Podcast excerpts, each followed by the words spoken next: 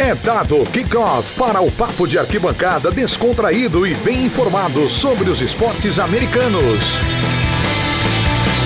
O USA na rede está no ar.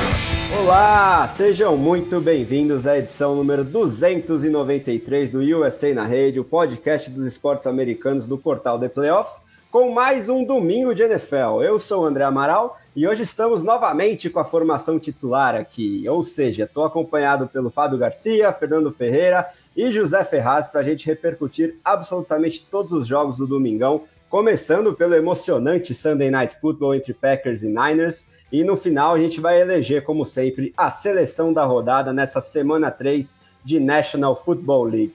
Mas antes de eu apresentar e passar a palavra aí para esses Pro Bowlers que me acompanham, ficam recados que não podem faltar, né? Essa edição do USA na Rede foi gravada e editada pela WP Oncast. Grave seu podcast você também. Fale com o Pix e tire as suas dúvidas pelo telefone ou WhatsApp DDD 54 99620 5634 ou pelo site grupowpcom.com. Siga a gente no Spotify, iTunes, SoundCloud, Deezer, Amazon Music ou em qualquer um dos seus agregadores de podcast favorito.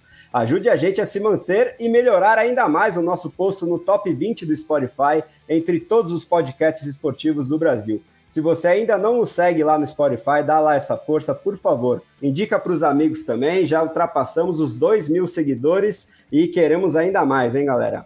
A gente tem também os grupos de WhatsApp para você discutir NFL com outros aficionados aí no futebol americano. Quer entrar em um desses grupos? Sobre a NFL, né, no WhatsApp, mande uma mensagem para o nosso Big Boss. É o DDD 11 94666 8427. Antes também de eu dar meu bom dia, boa tarde, boa noite, ficam os votos de melhoras para o Andy Reid, né, o técnico dos Chiefs. É, ele saiu de ambulância antes de poder dar sua entrevista coletiva ao final do jogo hoje contra os Chargers. As últimas notícias são positivas. Os Chiefs soltaram faz alguns minutos uma nota dizendo que foi uma coisa mais é, de precaução e ele já se encontra em repouso e bem. Mas de qualquer forma, ficam os votos aqui do USA na rede para melhoras desse técnico já histórico, futuro Hall da Fama da NFL, né?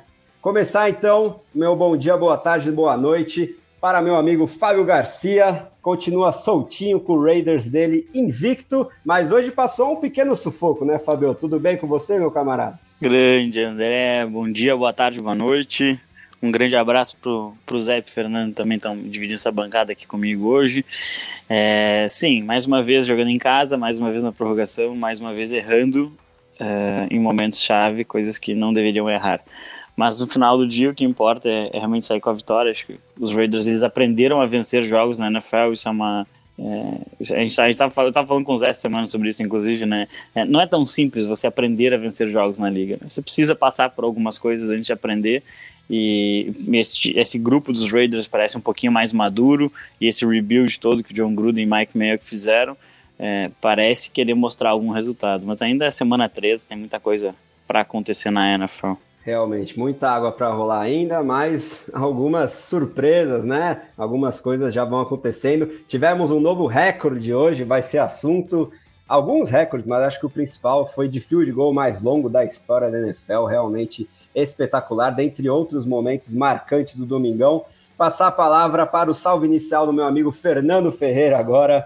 Os Colts dele, infelizmente, continuam sem vitórias, né? Se o Fábio tá feliz com 3-0, os outros dois analistas aqui da bancada estão com 0-3. Então, queria saber seu salve inicial aí, Fernando. Boa noite, meu camarada. Opa, boa noite, André. Boa noite, Fábio. Boa noite, Zé. Um olá aí para todo mundo que está nos ouvindo. Os Colts também mantendo 100% de aproveitamento aí com três derrotas em três jogos, né? Infelizmente, acho que o Fábio, nas próximas semanas aí, né? Fábio, já com passagem comprada para o Super Bowl, acho que vai ser o único com... feliz aqui na bancada nas próximas semanas, né? Hoje, Carson Wentz visivelmente jogando no sacrifício, foi um jogo absolutamente sofrível de assistir por parte dos Colts. É, eu acho que diz muito sobre um time que consegue três turnovers e, e ainda assim perde o jogo, né? É, diz muito sobre o que os Colts é, desempenharam hoje, mas enfim, faz parte, é, é isso aí. É isso aí, Fernando. Agora, passar a palavra para o meu amigo José Ferraz. É, dei um até logo para ele hoje mais cedo, né? A gente conseguiu assistir a uma parte aí da rodada juntos. É, com bastante saudade do amigo e infelizmente presenciei em loco o sofrimento dele com os Jets, né? Ah, até o perfil Jets Brasil lá no Instagram, acho que resumiu bem o sentimento do torcedor, mas aí também emendar uma outra questão que os quarterbacks calouros, que você tanto gosta de analisar, vem sofrendo bastante nesse início de trajetória na NFL. Boa noite, meu amigo. Boa noite, André. Boa noite, Fábio. Boa noite, Fernando. Pois é, assistimos aos jogos juntos. A zica foi grande, mas o New York Jets não precisa de zica, na verdade, né? Ele consegue ser a própria pedra no sapato. É realmente uma temporada para esquecer de novo. Já três partidas aí, mas enfim, como o Fernando falou, faz parte o, o legal é poder ver a NFL. E, e, com relação aos quarterbacks calouros, realmente, né? A gente tinha muitas expectativas para essa classe e por enquanto, três semanas de, de, de, jogos e a gente já tá meio desesperado, né? Não são só os torcedores dos Jets. As outras quatro equipes que selecionaram quarterbacks no primeiro round também estão coçando a cabeça e aguardando que seus calouros façam alguma coisa, porque até agora a atuação foi bem desastrosa de todos os lados.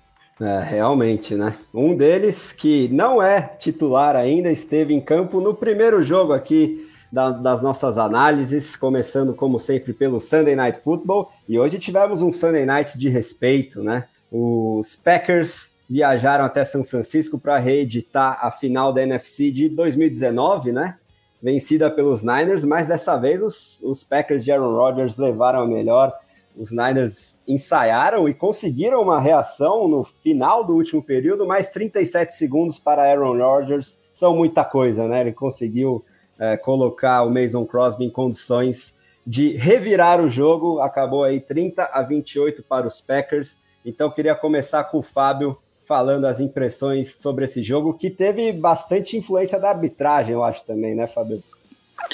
É, é verdade, é uma partida que, que a arbitragem não estava no sua noite mais feliz, vamos colocar dessa forma, né? Algumas marcações é, bastante polêmicas, é, a, a, os Packers reclamando bastante, na minha opinião até com, com bastante razão em, em alguns pontos, e, e, poderia ter sido uma história bem diferente, né? Eu acho que acabou dando uma certa vida, não somente a arbitragem, né? Os 49ers são um time bem treinado, é, mas isso acaba contribuindo para os jogadores se desconcentrarem, começarem a cometer alguns erros mentais. E, e, os Packers eles tiveram que contar com a magia de Aaron Rodgers, naquela né, conexão magnífica que ele tem com o Davante Adams no, nos últimos 40 segundos para conseguir virar o jogo. É, achei uma partida estrategicamente muito bem executada na primeira metade pelos Packers. É, e o time acabou se perdendo bastante depois com esses erros e quase compromete assim o que é, o que é uma vitória muito importante, né? Você viaja todos os Estados Unidos, né? Você cruza o país inteiro, joga no, no horário da televisão, o horário tá todo mundo assistindo, vence fora de casa uma equipe que lhe criou problemas quando estava 100% saudável, né? Apesar dos Packers terem vencido os 49ers na última temporada, o time já estava bem, bem machucado. Esse ano, não. Esse ano os 49ers estão com seus jogadores mesmo, os Packers foram lá e venceram fora de casa. Ah, isso é bem importante, especialmente quando os Vikings finalmente excluem um pouco essa zica e conseguem sair de campos vitoriosos, né? Os Bears também é, acabaram perdendo, então o, os Packers eles continuam com aquela margem na, na liderança da, da NFC North. É, com certeza, mudando bastante o panorama inicial daquela primeira partida que surpreendentemente eles perderam para o Saints, né, Fernando? Queria saber se os torcedores dos Packers já podem ficar bem mais tranquilos depois desse jogo e as suas impressões sobre o Sunday Night. É, pois é, André, é, a impressão que fica é que os Packers é, tem pelo menos um jogo por ano que o time joga no lixo, né? Foi essa partida contra, contra o Saints na semana 1, né? Mas é aquela história, na semana 1 a gente sempre tem que levar, sempre tem que relevar um pouco. Uh, os Packers tiveram uma oficina bastante conturbada, o Aaron Rodgers teve pouco tempo de treino com o time, agora no começo da temporada parece que os Packers já voltam a entrar nos eixos, né? E hoje a gente viu aquele Aaron Rodgers exibição vintage, né? Teve uh, começando extremamente eficiente, com, é, com, um ótimo aproveitamento dos passes, e vivendo ali a conexão com, com o Davante Adams, principalmente nesse último drive, né? Como você bem disse, 37 segundos ali pro, pro Aaron Rodgers é, é uma eternidade, são uma eternidade, né? É, é, fazendo o que ele sabe fazer de melhor, que é conduzir um drive de vitória ali com o, o cronômetro quase zerado. Então, uma, uma vitória com via maiúsculo dos Packers, né? Apesar de terem cedido essa reação para os 49ers no segundo tempo, o time teve uma, uma primeira metade de partida absolutamente dominante ali é, não deu espaço para os 49ers, abriu vantagem logo no começo. Então é, é uma vitória para realmente para colocar os Packers de volta ali na briga, né? E como o bem destacou, uh, aproveitando os tropeços dos adversários para abrir vantagem dentro da divisão, aos poucos a, a temporada dos Packers vai entrando no eixo, nos eixos e mostra ali que aquela, aquela derrota do Saints foi um tropeço normal de começo de temporada, mas nenhum motivo para pânico ainda. É realmente uma vitória fundamental. Agora, queria saber do Zé aí as impressões dele sobre o Sunday Night e talvez pensar é, dois exemplos que talvez mostrem bastante a disparidade entre os quarterbacks titulares das equipes. Esse drive maravilhoso aí de 37 segundos do Aaron Rodgers contra aquele fumble meio inexplicável do, do Jimmy Garoppolo também, né, Zé? Você acha que, que o Trey Lance já pode sonhar com titularidade é, logo, logo mais ou logo menos, dependendo do ponto de vista, ou ainda é muito cedo para a gente é, pensar nessa troca de titularidade aí entre os signal callers dos Niners? Não, não, André, eu acho que é cedo ainda. Eu acho que o Jimmy Garoppolo não teve um jogo tão ruim. Claro, esse fumble foi estranho, teve uma interceptação também, teve alguns outros passes perigosos que, que podia ter evitado o Garoppolo. Mas se você for comparar qualquer quarterback com, com Aaron Rodgers, é injusto, né? Um pouco sacanagem. Se fosse praticamente qualquer outro quarterback do outro lado, o Garoppolo teria conseguido conduzir o drive da vitória, teria conseguido levar seu, seu time né, a, a, mais uma vitória, seria estaria invicto se não fosse o Aaron Rodgers e esses 37 segundos fatídicos, como você acabou de mencionar. Realmente é, é uma atuação muito boa sobre os 49 especialmente no segundo tempo, né? O time começou bem lento, e no segundo tempo melhorou bastante. Acho que o Kyle Shanahan foi muito bem chamando as jogadas no ataque no segundo tempo, realmente muita criatividade. O Kyle Juszczyk foi, foi envolvido no jogo, o time também sem running backs, né? É realmente difícil para um time que quer correr com a bola conseguir fazer essa rotação sem os seus jogadores titulares. Então, eu dou um, dou um desconto pro Garoppolo, acho que ainda é cedo para você trocar, fazer essa troca, especialmente porque o time tá 2 e 1, um, né? Ainda que esteja numa divisão muito difícil, que tá todo mundo ganhando tudo, menos o Seattle Seahawks. Então, ainda não é um momento de pânico, acho que é um momento de calma. Foi mais mérito do Green Bay essa vitória do que demérito do San Francisco 49ers. O Garoppolo nunca perdeu dois, dois jogos como titular na sequência com o San Francisco 49ers. Então vamos ver se na semana que vem a equipe consegue retomar os eixos, consegue voltar a vencer. E, e, e aí a gente vai ver o, o, o, o lance continuar no banco se isso acontecer. É, realmente, essa falta de rotação nesse comitê de running backs dos Niners é algo que eles sentem falta, né? E o Shanahan adora, de, adora imprimir isso, e hoje, pelos desfalques por lesão, não foi possível. Vamos passar agora para outro jogo que era bastante aguardado nessa rodada e envolvia os dois primeiros colocados do Power Ranking de Playoffs, que é de autoria do Fernando Ferreira. Então vou começar com ele analisando esse jogo entre Los Angeles Rams e Tampa Bay Buccaneers, lá em Los Angeles. É, eu acho que já é seguro dizer que tivemos uma inversão na ordem entre os líderes, né, Fernando? Os Rams que estavam em segundo até essa semana venceram e venceram bem os Buccaneers, que talvez percam mais de uma posição para a semana que vem. Se você não quiser dar spoiler também, fica à vontade. O que, que você tem para gente sobre esse jogo? Pois é, André, né? Venceram e, e venceram e convenceram, né? O, o, hoje, acho que era é, é uma possível prévia de uma final da NFC e os Rams foram conseguindo uma vitória extremamente dominante para cima do, é, do, do, Tampa Bay Buccaneers. Os Rams hoje, acho que tirando o jogo terrestre do time que, que realmente não encaixou, uh, lembrando que o Darrell Henderson estava lesionado, teve problema na, é, nas costelas né, e não, não pôde entrar, então o Sonny Michel assumiu o comando ali do, do backfield, mas não teve uma grande atuação. A linha defensiva dos, dos Buccaneers fez um bom trabalho. Mas de resto, o Matthew Stafford simplesmente destroçou a, a defesa dos Buccaneers hoje, né? Uh, ele, principalmente, quando, uh, a conexão dele com o Cooper Cup vem funcionando muito bem. E hoje também fez, fez o Buccaneers mais uma vítima. O, o jogo começou bem equilibrado ali, os dois times trocando punts nas primeiras posses, até que, de repente, uh, tivemos uma pequena explosão ofensiva ali no, no final do primeiro tempo e com destaque para os Buccaneers terem errado um field goal ali no finalzinho do, do primeiro tempo e os Rams chegaram no segundo tempo já disparando todas as armas e anotando um touchdown ali, que foi quando o jogo começou a desandar, né? Foi quando os Rams abriram duas posses de vantagem e aí a, a coisa desandou de vez para os Buccaneers. Mas hoje uma, uma exibição bastante completa do, dos Rams, defensivamente também. Uh, os Buccaneers não conseguiram produzir absolutamente nada no jogo terrestre, muito disso tem mérito da defesa do, do, dos Rams. Uh, destaque para o Aaron Donald registrou o primeiro saque dele contra o Tom Brady uh, em três confrontos, então uma, uma, estatística legal aí de a gente observar. Também destacar a atuação do Kenny Young na defesa, é, foi, destruiu vários drives ali do, dos Buccaneers. Uh, teve um drive ali no final da partida que ele conseguiu um tackle fundamental em cima do Giovanni Bernard. Então, uma, uma atuação digna de um contender de Super Bowl, né? Hoje, os Rams mostraram que tem credencial para brigar pelo título, né? O Matthew Stafford, enfim, conseguiu conectar o, aquele, o passe, os passes longos com o Deshaun Jackson, né, que era outra, outra coisa que acho que muita gente esperava desse ataque dos Buccaneers, do, dos Rams, e hoje apareceu. E do, do lado dos, do, dos Bucks, acho que destacar o, o, o, Tom Brady teve que tentar 55 passes na partida, né? Os Bucks simplesmente não tiveram jogo terrestre hoje. E aí, quando ficaram atrás do placar, sequer tiveram a opção também de recorrer às corridas, né? E, bom, desses 55 passos, o Brady conseguiu superar a marca de 80 mil jardas, né? É bem provável que ele. Su... Bem provável não, é, ele com certeza vai superar a marca do Drew Brees aí na próxima partida dos, dos Buccaneers, mas acho que foi a única nota positiva para os atuais campeões nessa, nesse jogo realmente uma, uma atuação extremamente completa e dominante do, dos Rams. É, realmente se credenciam aí muito fortes, né? E eu, deixa, eu, deixa, eu pegar o gancho aqui, André. É, acho que o mais interessante de tudo é que o Tom Brady ele vai bater essa marca dentro de Foxborough, né? Eles enfrentam os Patriots no próximo Sunday Night. Sim, exatamente. O jogo bastante aguardado aí, o retorno de Brady à velha casa. Agora eu queria saber do Zé, especialmente sobre o outro quarterback desse jogo. Quem sabe ele estará aí na nossa seleção da rodada, vocês é, vão saber ao final do programa. E eu acho que, principalmente né, nesse gancho que o Fernando também deixou sobre os passes em profundidade para o Deshaun Jackson, que era algo que o nosso amigo Caio Miari previu na, no último livecast que você esteve presente, né, Zé?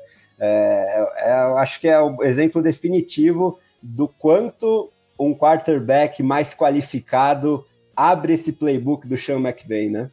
Pois é, exatamente. É, o Caio comentou sobre isso na live na terça-feira mesmo, falou que esse era um elemento que ainda não tinha aparecido no ataque dos Rams, que tornaria ainda mais letal esse ataque, foi exatamente isso que a gente viu, né?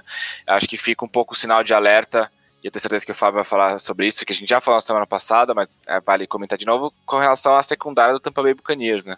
Eu acho que o Matthew Stafford teve muita facilidade.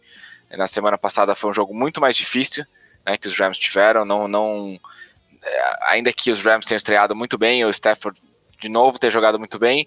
Eu acho que um pouco dessa facilidade se dá também às lesões na, na secundária dos, dos, Buccaneers, como a gente já falou, e, e, e, um pouco de confusão ali na defesa de, de, como um todo, né? Eu acho que, como o Fernando falou, os Bucks ficaram atrás do placar, tiveram que correr é, para tentar virar essa partida e, e, o Tom Brady reverteu aquele Tom Brady 2015 que a gente via, lançou 55 bolas, não dá para você deixar tanta, tanta carga na mão de um cara que tem 44 anos, ainda que seja um dos melhores da história, correr acho que só 14 vezes com a bola, 13 vezes com a bola, se não me engano, nessa partida e realmente essa não é uma fórmula vencedora para essa equipe dos Bucks.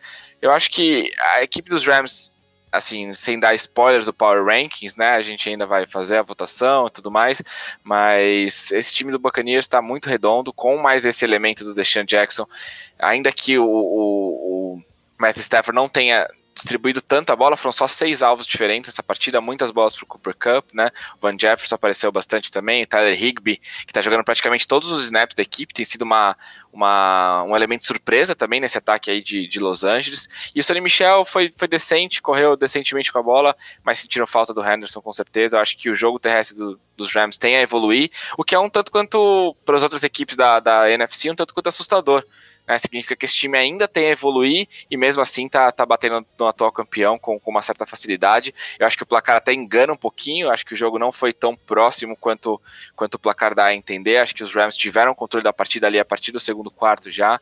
Então, uma vitória maiúscula que coloca os Rams definitivamente aí nas primeiras posições pela briga por um eventual título nessa temporada.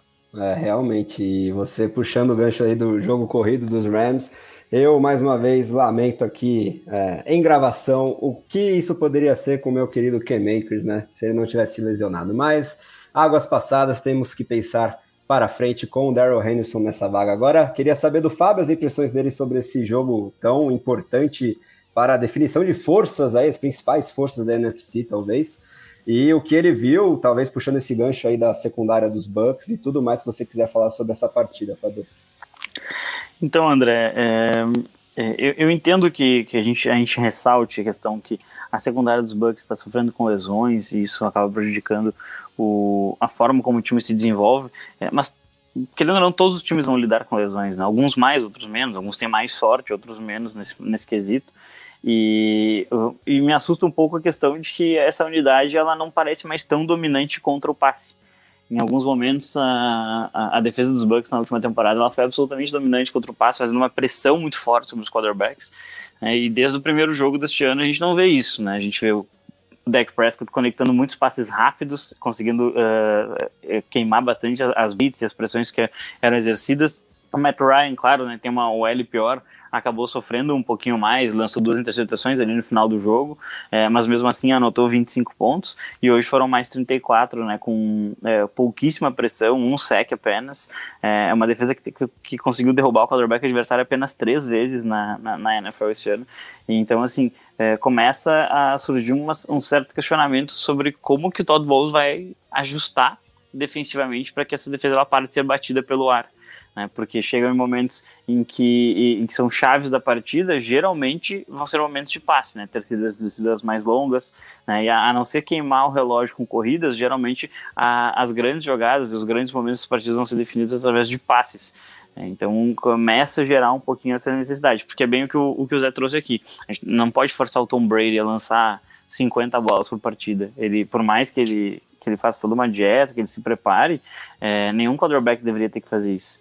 Então é, é, uma defesa que ela começa assim a preocupar um pouco. E os Rams estão vão, vão, ser o melhor time do mundo. Toda semana tem um time que é o melhor time do mundo, né? Os Rams essa semana vão só ouvir elogios, o time é perfeito. E até o próximo domingo, se eles tiverem uma partida um pouquinho mais ou menos, já começam a questionar tudo de novo. Só um, aproveitando um gancho, André, do, do Fábio aí com relação à Tampa Bay.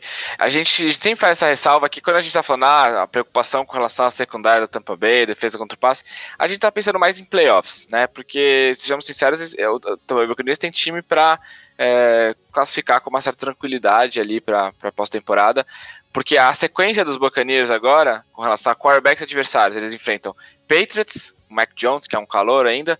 Depois enfrentam Dolphins, provavelmente com Jacoby Brissett. Eagles com Jalen Hurts. Bears com Justin Fields. Saints com James Winston. Washington com Tyler Heineke. Giants com Daniel D Jones e Colts com um eventual Carson Wentz, Jacob Eason, a gente não sabe. Então, assim, a sequência é absolutamente tranquila em relação a quarterbacks adversários. Talvez a gente fale daqui oito jogos que a secundária dos, dos Buccaneers está jogando muito, está parando todo mundo no passe. Mas a verdade é que quando enfrenta um, Matthew Stafford, né, quando enfrenta um Dak Prescott, um quarterback mais qualificado nos playoffs, o bicho pode pegar e é aí que a gente fica preocupado. É, tem algo a acrescentar aí, Fabio? Não, é exatamente isso. É uma, uma ótima ressalva do Zé, porque a gente sempre tenta projetar conforme o que, que o, cada time vai aspirar na temporada, né? Não dá pra gente é, pensar nos Bucks como um time que não vai chegar na, nos playoffs, né?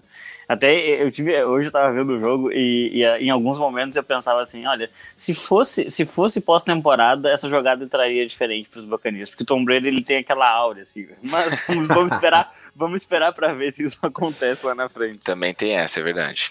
Sem dúvidas. Muitas semanas de NFL, graças a Deus, até a pós-temporada, mas a gente já começar a imaginar é muito interessante. E realmente tem uma desproporção grande, pelo menos até agora, é, como né, os analistas já trouxeram muito bem, entre a qualidade da defesa do Todd Bowles contra o jogo corrido, que continua parando todo mundo, até super estrelas como Camara, é, mas e o McCaffrey nessas duas primeiras semanas, mas realmente encontrando dificuldades pelo ar. Agora passar para o terceiro jogo aí que a gente destacou entre os principais da rodada, a vitória do Las Vegas Raiders do Fábio, né? Então, vou começar com ele. É, acho que o jogo é, foi muito condicionado, talvez, pela pick six que os Dolphins conseguiram no início da partida, né?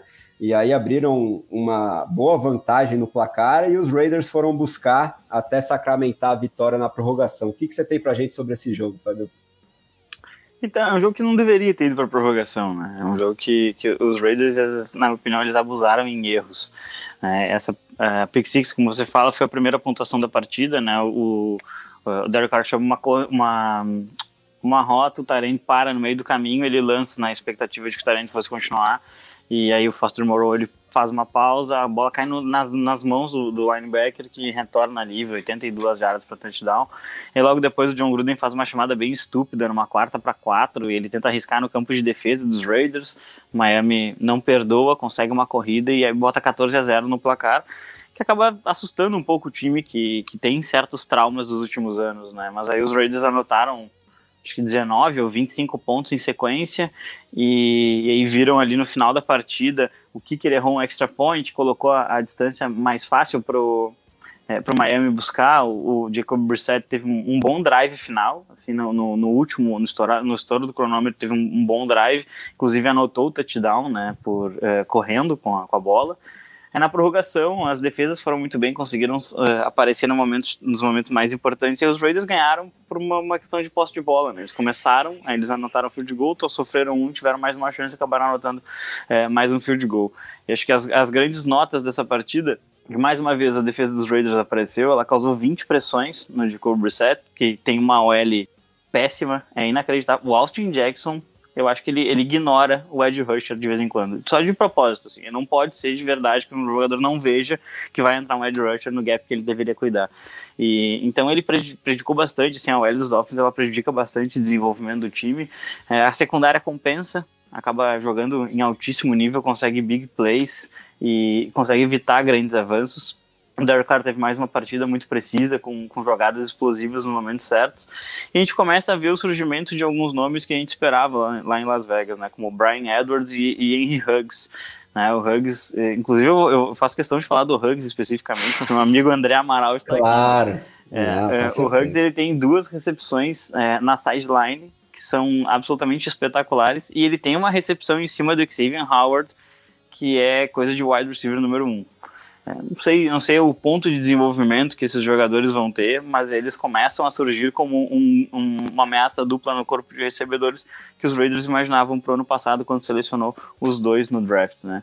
É uma equipe que tem bastante a melhorar ainda e eu acho que a grande nota para os Raiders é ter vencido três adversários diretos, né? Para Miami, Miami joga a próxima semana o jogo dos desesperados, né? Enfrenta o Indianapolis Colts do nosso amigo Fernando aqui, ambos zero, ambos é, em situação bem difícil, né? Miami tá 1-2, é, o Colts é, 0-3 e, e, quem perder essa partida dificilmente vai, vai, vai conseguir projetar pós-temporada, né? O Jacob Brissett é um quarterback absolutamente horroroso, ele não, não tem condições de, mover um time, e enquanto essa defesa conseguir manter a equipe nos jogos, os Dolphins vão poder lutar. Né? Eu tava, depois do jogo, estava até lendo um pouco, eh, já começa a criar uma ala dentro de Miami questionando algumas decisões do general manager, questionando algumas eh, opções do Brian Flores, e inclusive começou a, a, vincular um rumor de que o Brian Flores queria ter selecionado o, o Herbert no draft.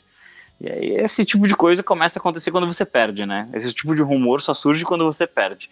E então assim, a Miami tem que urgente encontrar uma forma de desenvolver melhor o seu ataque, porque mesmo com a volta do Will Fuller, hoje fez muito pouco ofensivamente. Olha só, e se a gente lembrar dos rumores também, principalmente nas semanas que antecederam o início desta temporada, de que é, o dono dos Dolphins teria muito interesse no Deshaun Watson, é, ainda mais burburinhos para atrapalhar, pelo menos, é, o imediato dessa equipe dos Dolphins. Agora emendar para o Fernando acrescentar o que ele quiser sobre esse jogo, e acho que especialmente, né, pegando o gancho levemente provocativo do meu amigo Fábio Garcia sobre o Henry Ruggs, é, essa, esse fato de que as armas do outside, né, esses dois recebedores, o Edwards e o Henry Ruggs, desabrocharem parece que estão finalmente né, desabrochando, é porque minha visão é, é, sempre bastante focada no fantasy, eu tô tão acostumado a ver os targets afunilados no Darren Waller, e isso é, é, bom para uma produção estatística deste jogador em específico, mas acho que para os Raiders, para o Derek Carr, para as perspectivas de vida real do Las Vegas Raiders, que é o que mais importa, é, esse desabrochar desses dois jogadores é bem importante, né, Fernando? E acho que o Derek Carr está se beneficiando disso e a equipe como um todo. O que, que você tem para a gente sobre essa partida? É, pois é, é, bem ressaltado aí, André, né? O Fábio já tinha, já tinha levantado esse ponto na semana passada, mas realmente esse, é, o Derek Carr começa a distribuir mais a bola nesse ataque do, é, dos Raiders, né? Então, semana passada a gente viu o, o Darren Waller sugando quase todos os targets desse ataque, Hoje o Card distribuiu a bola para é, nove recebedores diferentes, né? E você tem tanto essas armas no outside, no outside, você tem o Hunter Renfro como dos slots mais, mais efetivos da liga, e o Darren Waller como dos tight mais perigosos, então esse ataque do, do, dos Raiders começa, assim, a, a, ficar bem perigoso, né? O time também produziu bem por terra, né? O Peyton Barber superando aí a, a marca das 100 jardas, então é, é, a gente começa a ver alguns lampejos aí do, do Derek Carr de antigamente, né? Acho que os Raiders realmente começam a ser um time extremamente perigoso, um time que, que sabe ser explosivo no ataque, um time que não vive só de, de passes curtos, que distribui muito bem a bola, que consegue explorar espaço nas defesas adversárias. Então, é, é realmente, talvez pro, pro Fantasy a perspectiva não seja tão animadora, né? Seria difícil adivinhar quem vai ser a estrela do dia no, nos Raiders, mas em perspectiva de vida real, esse, esse novo ataque com diversos alvos aí para o Derek Carr distribuir a bola à vontade realmente é, é, é excelente, uma excelente notícia para ir para o time de Las Vegas. É, realmente. Agora, queria saber do Zé é, o que, que ele tem para acrescentar. Se a gente pensar que o Josh Jacobs, que é um dos mais talentosos running backs da NFL, ainda vai voltar para esse ataque. Eles têm um bom kicker também. Hoje acho que perdeu um extra point, que foi decisivo para que tivéssemos uma prorrogação, mas garantiu depois a vitória. É, são armas interessantes aí e queria saber do Zé as perspectivas, é, tanto dos Raiders quanto dos Dolphins depois desse jogo aí. É, pois é, é o que o Fábio comentou. Os Raiders estão aprendendo a ganhar jogos que no passado eles perdiam, né? Jogos que eles têm que ganhar se eles quiserem ser realmente um, um contestant, né? Um time que é, vai competir por vaga na pós-temporada e até mais chegando lá nos playoffs. É, eu acho que você, você, mencionou o Josh Jacobs, é, eu já queria falar sobre isso porque eu, eu, vi recentemente uma matéria dizendo que é preciso separar o John Gruden, a, avaliador de talentos, do John Gruden, head coach. É, não me lembro nem se foi o Fábio que por acaso me mandou essa, essa notícia, né? Se foi de lá que veio, é possível, porque 50% da minha interação com o Fábio é sobre matérias falando bem do, do Las Vegas Raiders, então pode ser que seja, mas o, o, John Gruden, o John Gruden, as outras 50% pra quem tá curioso é, é, sou eu falando mal dos Jets. Mas é, o John Gruden vai muito bem como técnico, tá? Ele pode ter seus gafes como avaliador de talentos, pode até ter errado no passado em algumas escolhas de draft, né? Ali junto do Mike Mike mas no geral ele vai muito bem. E a prova disso é que, mesmo sem o Josh Jacobs, o Peyton Barber, que assinou agora no começo de setembro com a equipe, entrou, jogou muito bem, passou das 100 jardas, 4,8 jardas por tentativa. Ele complementou demais esse ataque, que é um ataque que primariamente visa passar a bola, né? Um ataque com armas aéreas, como vocês já mencionaram, muito efetivas. Então, mérito do técnico, né? Acho que a gente brinca muito com o John Gruden, mas esquece que o John Gruden foi um dos caras que inspirou vários dos nomes que hoje fazem sucesso na liga, né? Como Carl Shanahan, Sean McVay, né? Principalmente Sean McVay é um cara que comenta bastante sobre essa influência do John Gruden. Então é legal a gente ver também que, que ele ainda tem muita gasolina no tanque como play caller, como é, um cara desenhando um ataque. E acho que o que ele tinha em mente para os Raiders quando ele assumiu a equipe, e o Fábio pode me corrigir se estiver errado, era justamente o que a gente está vendo agora né, uma equipe muito dinâmica pelo ar, com muitas armas, mas que também consegue correr com a bola, que tem equilíbrio, que consegue fazer play action.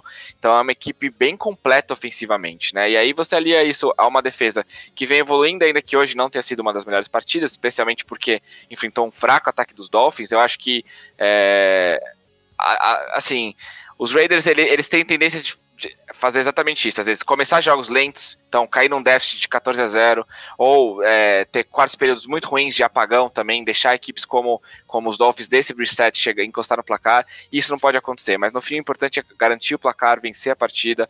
É, acho que isso sinaliza que esse time está pronto para competir e conquistar coisas mais nessa temporada, mas eu concordo com o Fábio ainda cedo.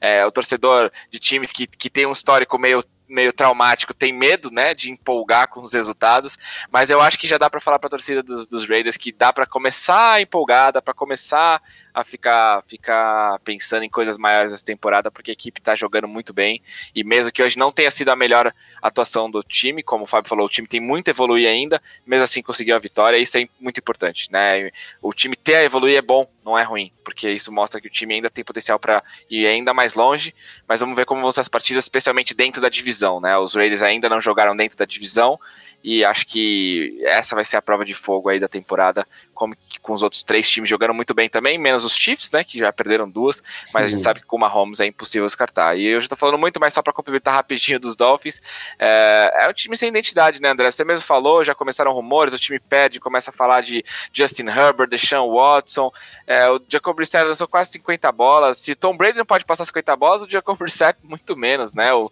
Fernando pode falar, ele já viu bastante isso daí lá em em, Indianápolis, e não sei se os Colts venceram algum jogo com o Brissett lançando 50 bolas.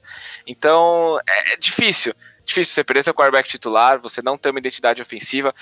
Quem me diz aí? Os Dolphins são um time que, que o quê? Que querem correr com a bola, que querem passar a bola. Qual é a identidade ofensiva, porque a defesa é muito boa. O Fábio estava falando antes de entrar ao vivo aqui que não deseja para ninguém jogar contra essa defesa do, dos Dolphins. Os Colts vão ter um, um páreo duro, né, contra uma das melhores secundárias da NFL na, na, semana que vem, e os Jets enfrentam duas vezes. Acho que o, o Wilson pode bater o recorde de interceptações só contra os Dolphins. Porque realmente vai ser uma coisa assim, bem, bem traumática assistir isso. Então, se esse ataque fosse minimamente competente, conseguisse correr com a bola, os Dolphins poderiam até brigar por uma pós-temporada, mas como a gente tá vendo aqui, vai, vai ficar um pouco complicado, viu, do, do jeito que tá, André. É, até pegando, pegando esse gancho aqui do Zé, é, os Dolphins, eles são. Eu, hoje eu tive a, tive a chance de, de ver o, o, o, jogo inteiro deles. É um time que ele não consegue se desenvolver ofensivamente porque a OL ela é péssima de ponta a ponta.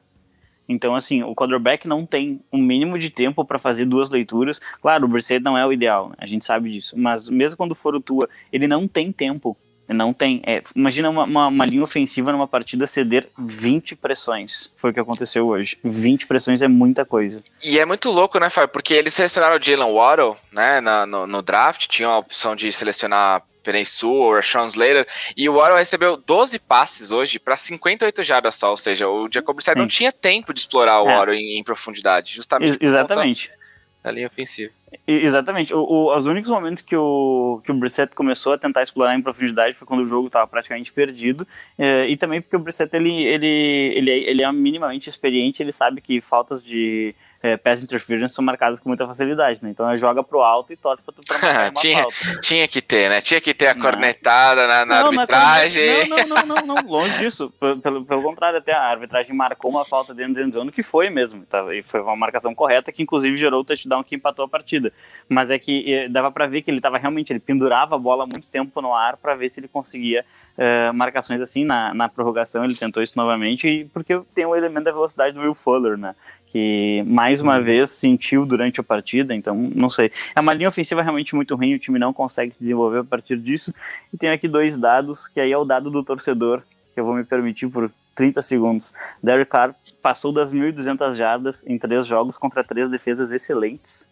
Então já tem mais de 1.200 jardas aéreas. E os Raiders são o primeiro time na história da NFL a vencer três partidas contra três adversários que tinham mais de 10 vitórias no ano anterior. Então, se o torcedor quer se empolgar, se abraça nisso. Se o torcedor for um pouquinho mais cauteloso como eu e sabe que os Chiefs ainda vão passar, a gente tem que só focar em Wild Card. É só isso.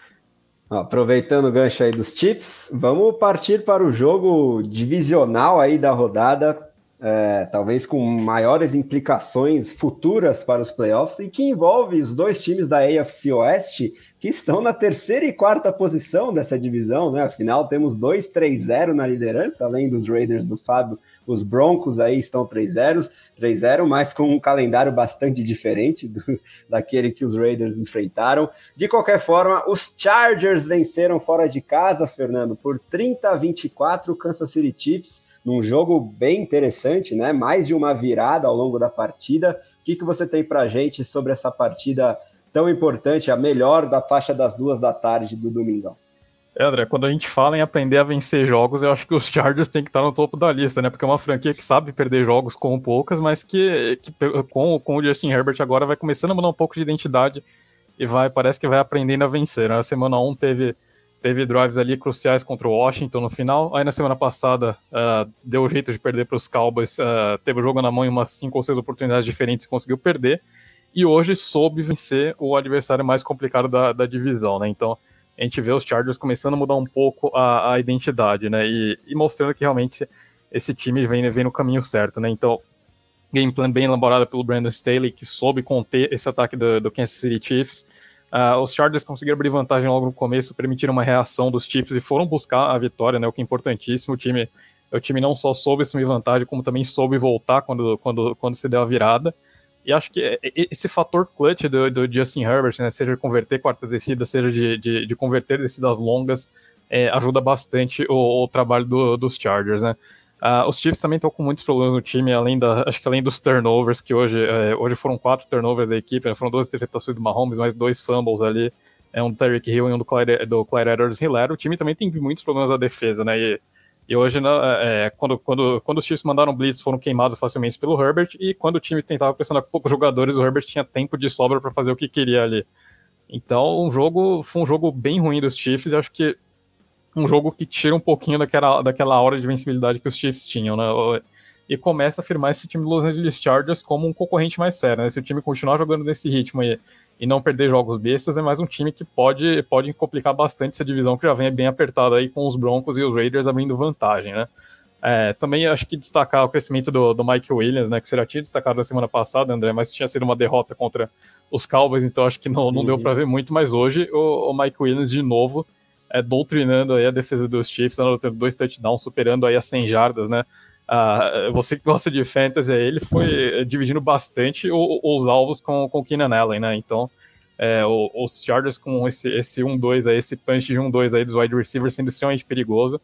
É um time que começa a crescer e que, sem sombra de dúvidas, é pra gente prestar atenção. Né? Tem um head coach extremamente promissor, tem um quarterback jovem.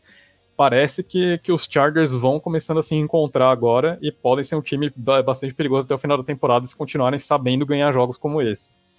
Sem dúvidas, Fernando. E se a gente falou de, em desabrochar dos recebedores dos Raiders, eu acho que não tem desabrochar maior do que o do Mike Williams nessa temporada, entre wide receivers, pelo menos, está se beneficiando demais dessa nova comissão técnica, extraindo finalmente todo o potencial desse jogador, que, pelo menos como prospecto, é bastante interessante, né? Forte, alto, sabe correr rota, sabe ganhar contested catches. Tá bonito de ver ele junto com o Keenan Allen, realmente. É, agora passar para o Fábio falar aí sobre esse confronto entre rivais de divisão do time dele, um jogo bem interessante, né? Acho que caíram tabus definitivamente. O, o Clyde Edwards-Helaire com mais um fama, ele tinha fama de nunca é, deixar a bola sair das mãos dele, e o Mahomes com é, mais interceptações, né? Ele já tinha inaugurado na última rodada, interceptações em setembro, era algo que ele nunca tinha vivenciado. Então, você vê problemas grandes em Kansas City ou não é tanto assim, Fabio? Ah, é difícil você dizer que tem problemas grandes no time que tem um. Bota aí, o melhor quarterback da liga, top 2, top 3, aí vai, vai de cada um. É difícil você dizer que eles têm muitos problemas, né? É, e se você for falar de, de head coach, você vai botar em top 1, top 2, top 3 também, né? É, o que na verdade acontece, assim, é, os Chiefs eles têm um problema grave defensivo, tá? Eles não conseguem é, conter running backs. Hoje o Eckler até ele acaba não correndo tanto porque os Chargers têm um problema de não conseguir desenvolver corridas, né? A linha ofensiva ainda não azeitou o suficiente para isso, é, mas eles têm um problema muito grave para isso. Então, assim, nos jogos em que o ataque encontrar um pouquinho mais de dificuldade, essa defesa ela fica completamente exposta. E, e, eu acho que isso acabou acontecendo, né? Como vocês vêm falando aí, o Mike Williams apareceu finalmente. Ele parece num ano meio Corey Davis, né? É, aquela, aquela questão assim de, de ter sido selecionado, uh, Corey Davis 2020 no caso, é, foi selecionado muito alto no draft. É, nunca correspondeu e aí com algumas mudanças na forma de atacar o, o jogador consegue explorar o seu melhor potencial. O Mike Williams, inclusive, é, se vocês, uh, não sei se vocês se lembram, mas os Chargers eles tiveram uma vitória no Arrowhead Stadium, se não me engano, faz dois anos, ainda com Philip Rivers, e o Mike Williams ele recebe a conversão de dois pontos que os Chargers arriscam no último lance da partida, é, numa rota out, que todo mundo pensa que é uma corrida, o Philip Rivers sai, faz um, um passe para ele, recebe livre e garante a vitória. Então é um jogador que gosta de jogar no Arrowhead Stadium, né? É, e o que, foi, o que foi visto foi um, uma vitória muito na conta do seu head coach, né? O Rand Stanley ele conseguiu é, forçar muitos turnovers num ataque que geralmente protege muito bem a bola. Né? Ele conseguiu mitigar minimamente o, o efeito Travis Kelsey, apesar de que Travis Kelsey é um, é um extraterrestre, então ele sempre vai acabar contribuindo. E então assim tem uh, uma interceptação do Patrick Mahomes. Na minha opinião, tá? É, Patrick Mahomes ele não precisava fazer aquele passe sem olhar para o recebedor, né? Mas aí aí vai, vai do jogador em si. Ele, ele, ele trava a cabeça dele, não olha para o seu Tyrande, lança, a bola vai um pouco atrás, o Tyrande também podia ter feito a recepção, né, mas não era o Travis Kelce, era um outro Tyrande, então a bola dá um, uh, acaba dando um, doing, né, e sobra para o Asante Samuel, se eu não estou enganado. É, e depois tem erro de Tyreek Hill, que não protege a bola, sofre um fumble. Tem erro de uh, Clyde edwards novamente, sofrendo fumbles. E então, assim, você parte do jogo já devendo a bola três vezes para o adversário, é muito difícil conseguir vitória. Os Chiefs quase conseguiram ainda, mas é realmente muito complicado. É, então, assim, é, por excessos de erros defensivos, que são é, uma, uma, algo crônico nesse time, é, e, aliado a uma tarde em que você enfrenta um, um treinador que prepara muito bem uma defesa para tentar anular suas maiores vantagens, é, os Chiefs acabaram perdendo, mas eu acho que, assim, não existe pânico em Kansas City. Né? Não existe, simplesmente não existe. Esse time vai uh, vencer seus próximos jogos, uh, daqui a pouco já é líder da divisão e vai ganhar a, a, AFC West. Né? Acho que o fato de serem perdidos para os Chargers uh, não coloca os Chargers como favoritos. É, o bom e velho torcedores calma. Agora queria saber do Zé se ele concorda com o Brandon Staley, que quem sabe está na nossa seleção como head coach, foi fator determinante para o resultado de hoje. E se o Zé, que é o nosso guru de quarterbacks, por mais que ele não goste que eu o chame assim, eu vou continuar chamando, porque ele realmente é. A gente já pode chamar o Justin Herbert de super estrela da NFL ou ainda é cedo nesse começo de segundo ano dele na liga? Ah, difícil a gente fazer qualquer tipo de declaração assim tão cedo na carreira de um jogador, mas acho que eu tava pensando isso antes do programa até, um pouco antes, que algumas performances são aquelas performances de ó, oh, eu cheguei, tô aqui. E essa você venceu seu rival de divisão, né, numa partida bem disputada, bem pegada, é, realmente dá um tom mais ou menos assim para o Justin Herbert, a gente pode começar a pensar em, em falar o nome dele entre o panteão aí dos melhores jogadores da, da NFL. Mas eu acho que o destaque desse jogo, para mim, não fica nem pelo, pelo Justin Herbert. A gente. Esse é o, é o jogo que eu vou voltar durante a semana para assistir em outras câmeras até, para poder entender um pouquinho mais essa defesa do Brandon Staley, porque ele. E não sou só eu que vou fazer isso, tá? A NFL inteira vai fazer isso, eu tenho certeza absoluta que todos os coordenadores defensivos, especialmente aqueles que têm interesse em derrotar o Kansas City Chiefs, a Logas Bradley, né, Fábio? Vão, vão pegar esse jogo no Auto N2, né, que são todas as câmeras, e para poder entender um pouco mais esse esquema do Brandon Staley para parar o Patrick Mahomes e o Kansas City Chiefs. Eu acho que o destaque para mim são dois, né, além de tudo que eles já brilhantemente expuseram, o Fábio e o Fernando. Para mim é, é, o fato que os Chargers de novo erraram um extra point no final, que parecia que ia custar a partida, né? É, clássico Chargers, e mesmo assim a defesa conseguiu parar o último o drive do Kansas City Chiefs. Eu acho que isso é um destaque muito importante porque no passado os Chargers teriam perdido esse jogo, como o Fernando falou, e isso não aconteceu. Então, sinal de que a equipe está evoluindo. E só, só falar um pouquinho também do Mike Williams, que o John Lombardi falou antes da temporada, né, o coordenador ofensivo, que ele esperava que o Mike Williams ia explodir esse ano. A gente comentou muito sobre isso e de novo aconteceu. Ele está dominando realmente aí no ataque do, dos, dos, Chargers, um pouco também como, como o Fábio falou, essa questão Corey Davis, né, como um complemento o Corey Davis complementando o A.J. Brown lá em Tennessee, né, o Mike Williams complementando o Keenan Allen, que teve mais recepções, mas muito menos jardas nessa partida. Então, é, é um time que tem tudo para crescer demais durante a temporada. Eu acho que, que foi uma partida muito, muito de dar para dar muita esperança para o torcedor lá de Los Angeles. E só para eu queria trazer um dado aqui para as pessoas entenderem que a gente brinca muito com os Chargers, né? Porque os Chargers sempre têm lesões, eles sempre arranjam um jeito de perder uh, jogos. Mas nos últimos 36 jogos dentro da divisão, os Chiefs venceram 31. Tá? Venceram 31, só perderam 5 nos últimos 36. Dessas 5 derrotas, 3 são para os Chargers. Olha só. E é, jogadores é jovens jogando assim. bem também, né? O Asante Samuel Jr. de novo jogando bem. É, assim, essa, essa, essa para mim é a, é a, divisão mais interessante da NFL, com certeza, a, AFC Oeste. Realmente está bem intrigante se a gente puxar a classificação e o desempenho das equipes, né? Bom, vamos agora para o último jogo mais que a gente puxou como mais destacado aí da rodada, talvez uma das maiores surpresas, né? E o jogo do recorde, o jogo do lance mais espetacular aí, o chute do Justin Tucker, que além desse chute de 66 jardas no estouro do cronômetro, para você que não viu, coloca no YouTube aí, porque a bola bate na trave de baixo do Y e entra na distância mais longa da história da liga aí, em que o chute já foi acertado. O Matt Prater nessa rodada, né, lá, lá de Arizona, contra os Jaguars, tentou é, roubar, entre aspas, o, o recorde, mas em contrapartida acabou gerando um touchdown dos Jaguars, né? A bola caiu curta, claro, claro entre aspas, porque né, era um estádio a céu aberto diferente do estádio lá de Detroit. E aí o retornador dos Jaguars fez o touchdown, mas o Tucker não, conseguiu vencer a partida contra o Detroit Lions, que vem se mostrando bastante valente, né, Zé? A gente pode chamar os Lions do melhor 0-3 da NFL até agora, e o que, que você tem pra gente sobre esse jogo aí?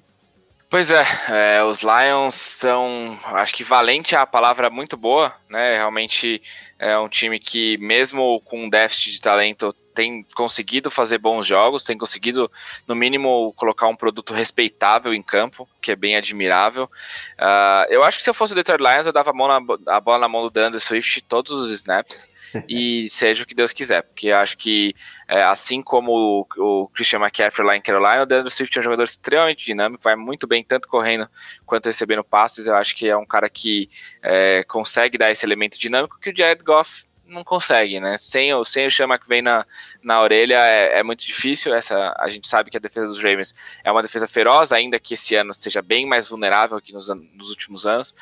Mas, mas o Jared Goff realmente é uma partida extremamente é, conservadora, de novo, um, mas respeitável, não está lançando aí um mar de interceptações como os outros times 0 e 3 estão fazendo. Já do lado de, de, de Baltimore, é, acho que assim, a gente todo mundo vai falar, todos os programas sobre NFL vão falar.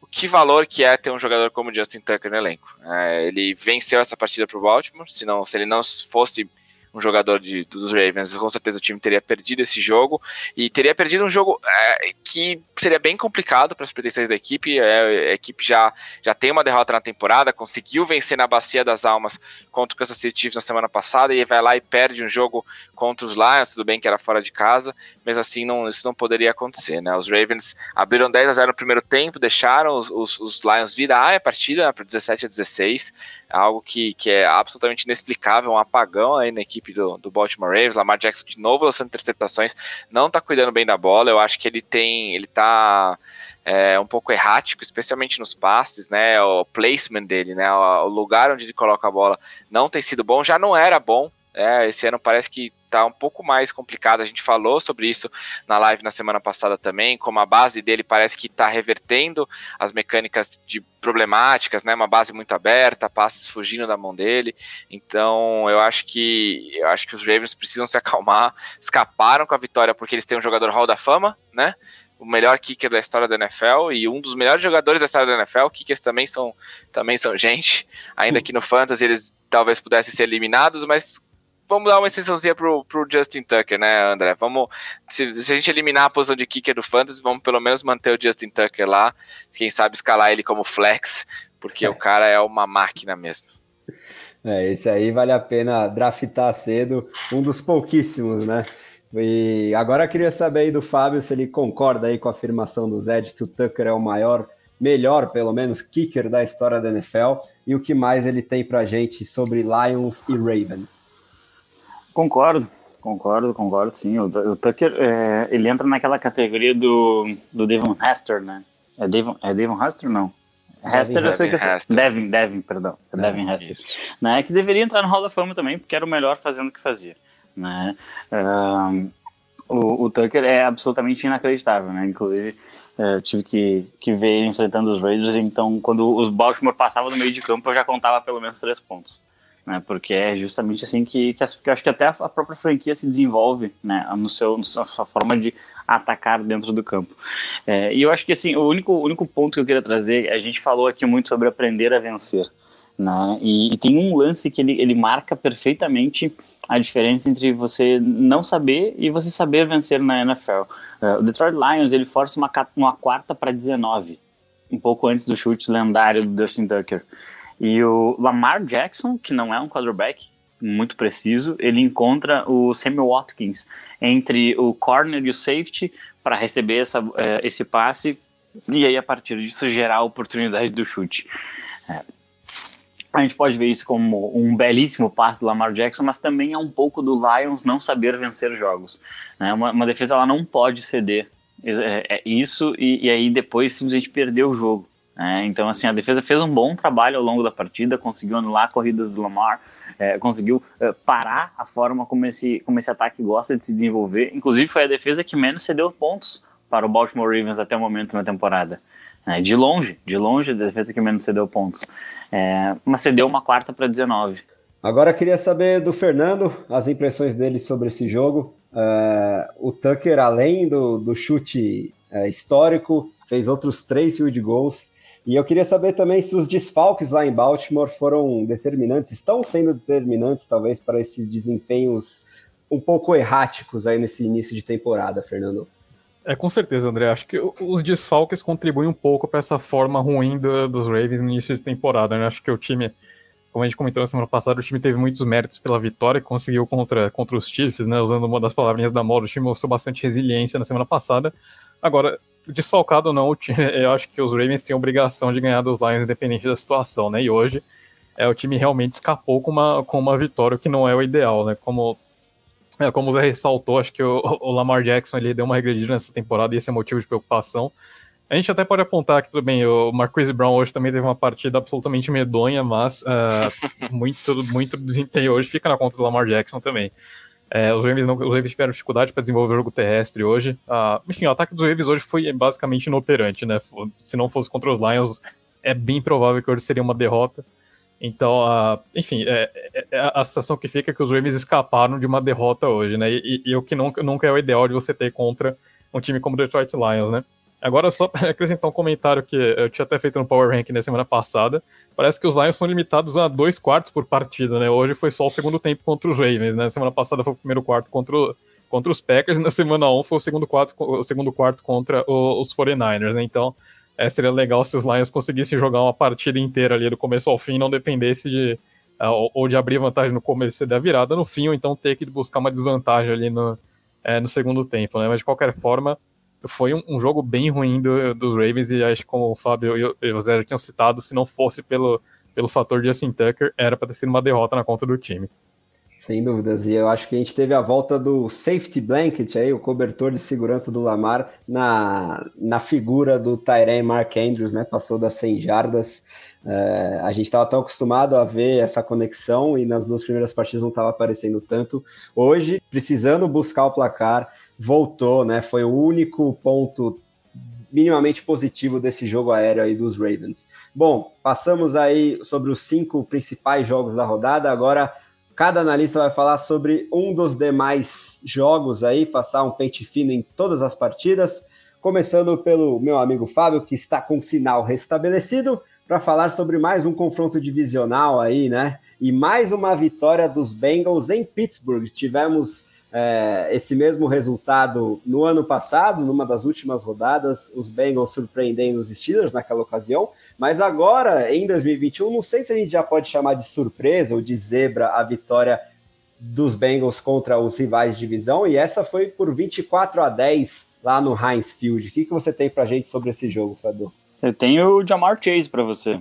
Serve? é, é, Jamar Chase, né? Chegou na NFL já fazendo bastante barulho, anotou dois touchdowns na, na, na tarde de hoje foi um fator bastante relevante ali.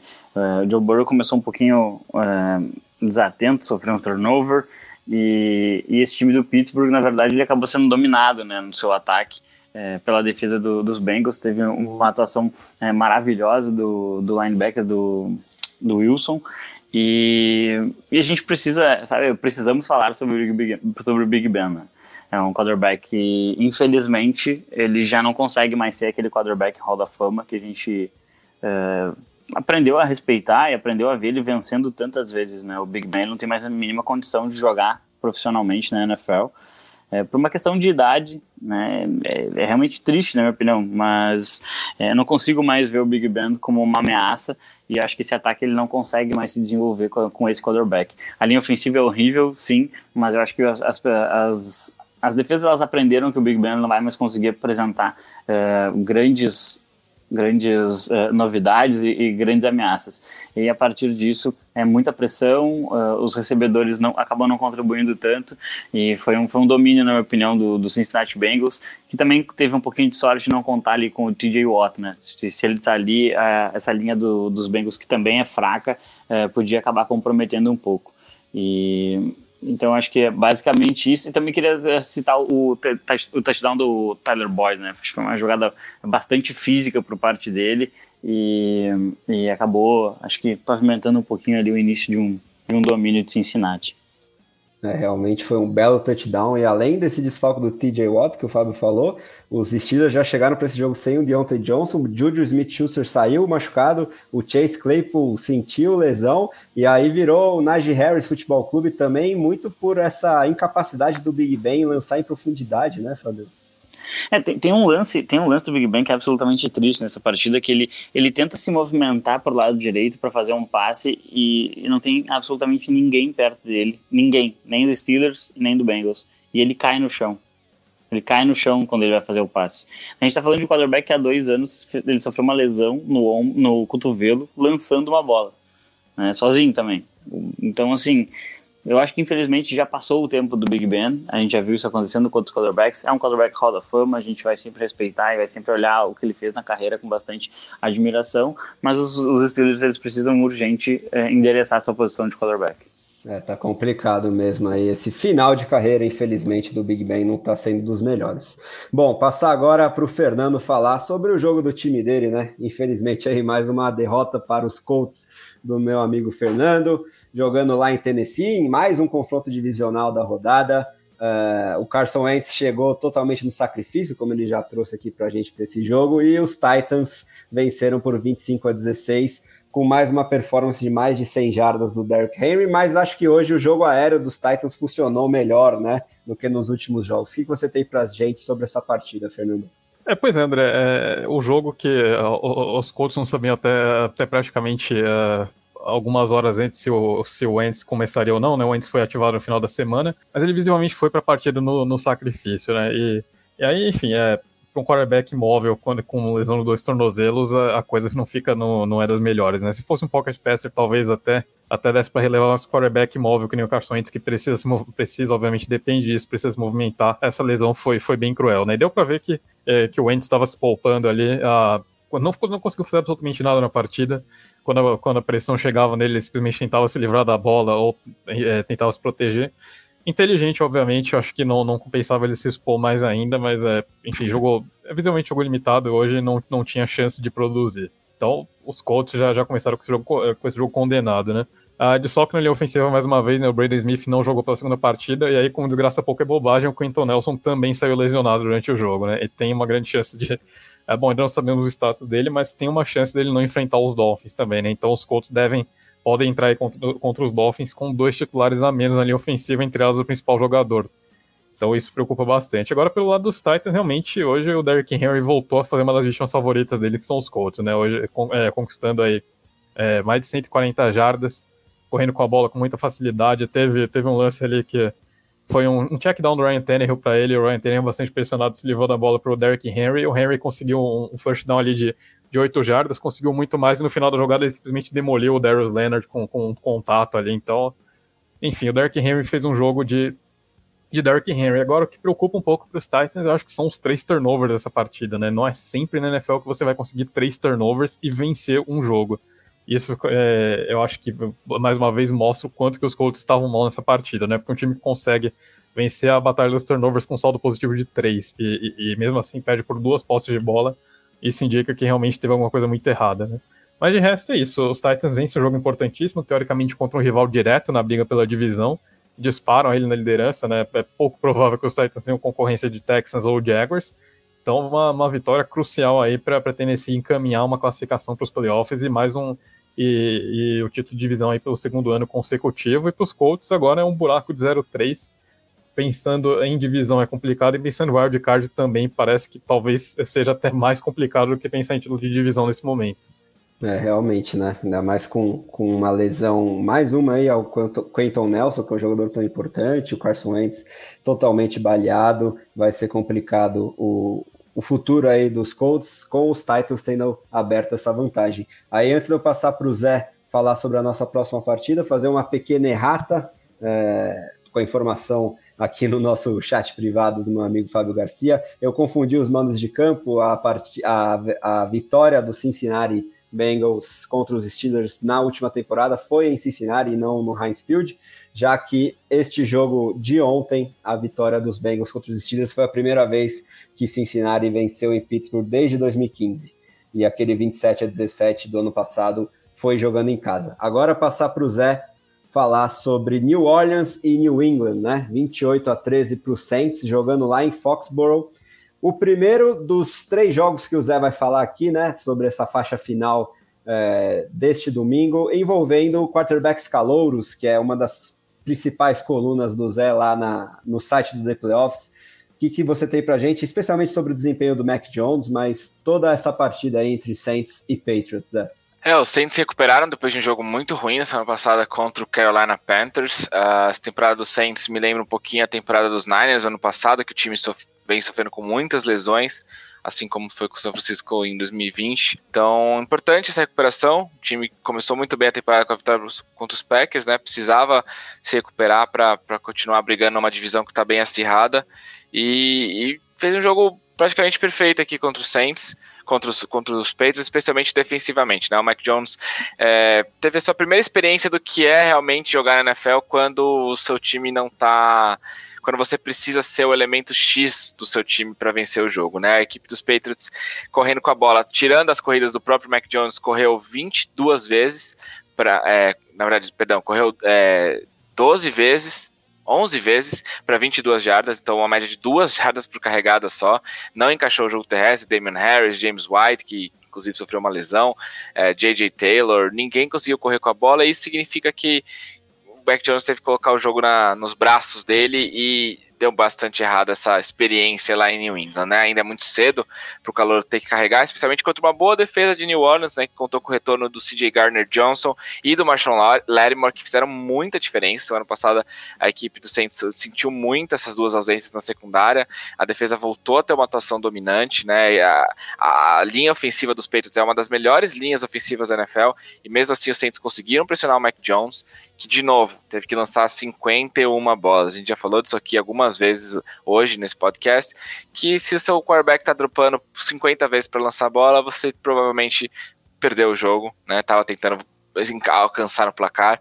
Os números do Mac Jones nem são tão ruins quanto quanto a atuação dele foi, né? A atuação dele foi terrível. Ele teve passes é, do back foot, né? Sem plantar os pés no chão. Ele não é um cara que tem um talento no braço bom o suficiente para poder fazer esse tipo de lance é, sob pressão. Ele é um cara que precisa de uma situação muito estável para produzir. É um jogador muito inteligente, consegue fazer leituras avançadas para um jogador de, da idade e da experiência dele.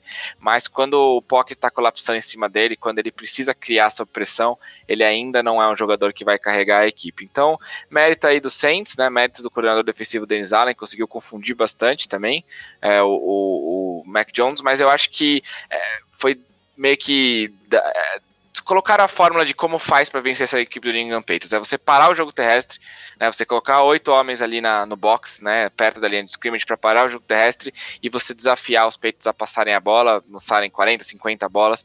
Essa é a forma de derrotar. O que fica aí um, um certo alerta, já que a equipe enfrenta o Tampa Bay Buccaneers no Sunday Night Football da semana que vem, que é uma, um time que conhecido por parar muito bem o jogo terrestre, né, uma das melhores linhas defensivas contra o jogo terrestre, front seven muito bom, e o coordenador Todd Bowles também é especialista nisso. Vamos ver como é que o Mac Jones se sai provavelmente sem o seu jogo terrestre para se apoiar também na semana que vem. E já o ataque do Saints, uh, Camara Futebol Clube, como tem que ser mesmo, a gente falou aqui também do DeAndre Swift, né, mencionamos rapidamente o CMC, e o Saints não, não tem outra identidade ofensiva que não colocar a bola na, nas mãos do Alvin Kamara. Foram 27 toques para Alvin Kamara, né, 24 corridas, 3 recepções, o James Winston lançou só 21 bolas, contrastando bastante aí com as 51 bolas lançadas pelo Mac Jones, e acho que essa é a fórmula para vencer jogos pro, pro New Orleans Saints. O James Winston teve um passe na red zone que foi bizarro, né? Um, uma bola que ele estava caindo e lançou para cima.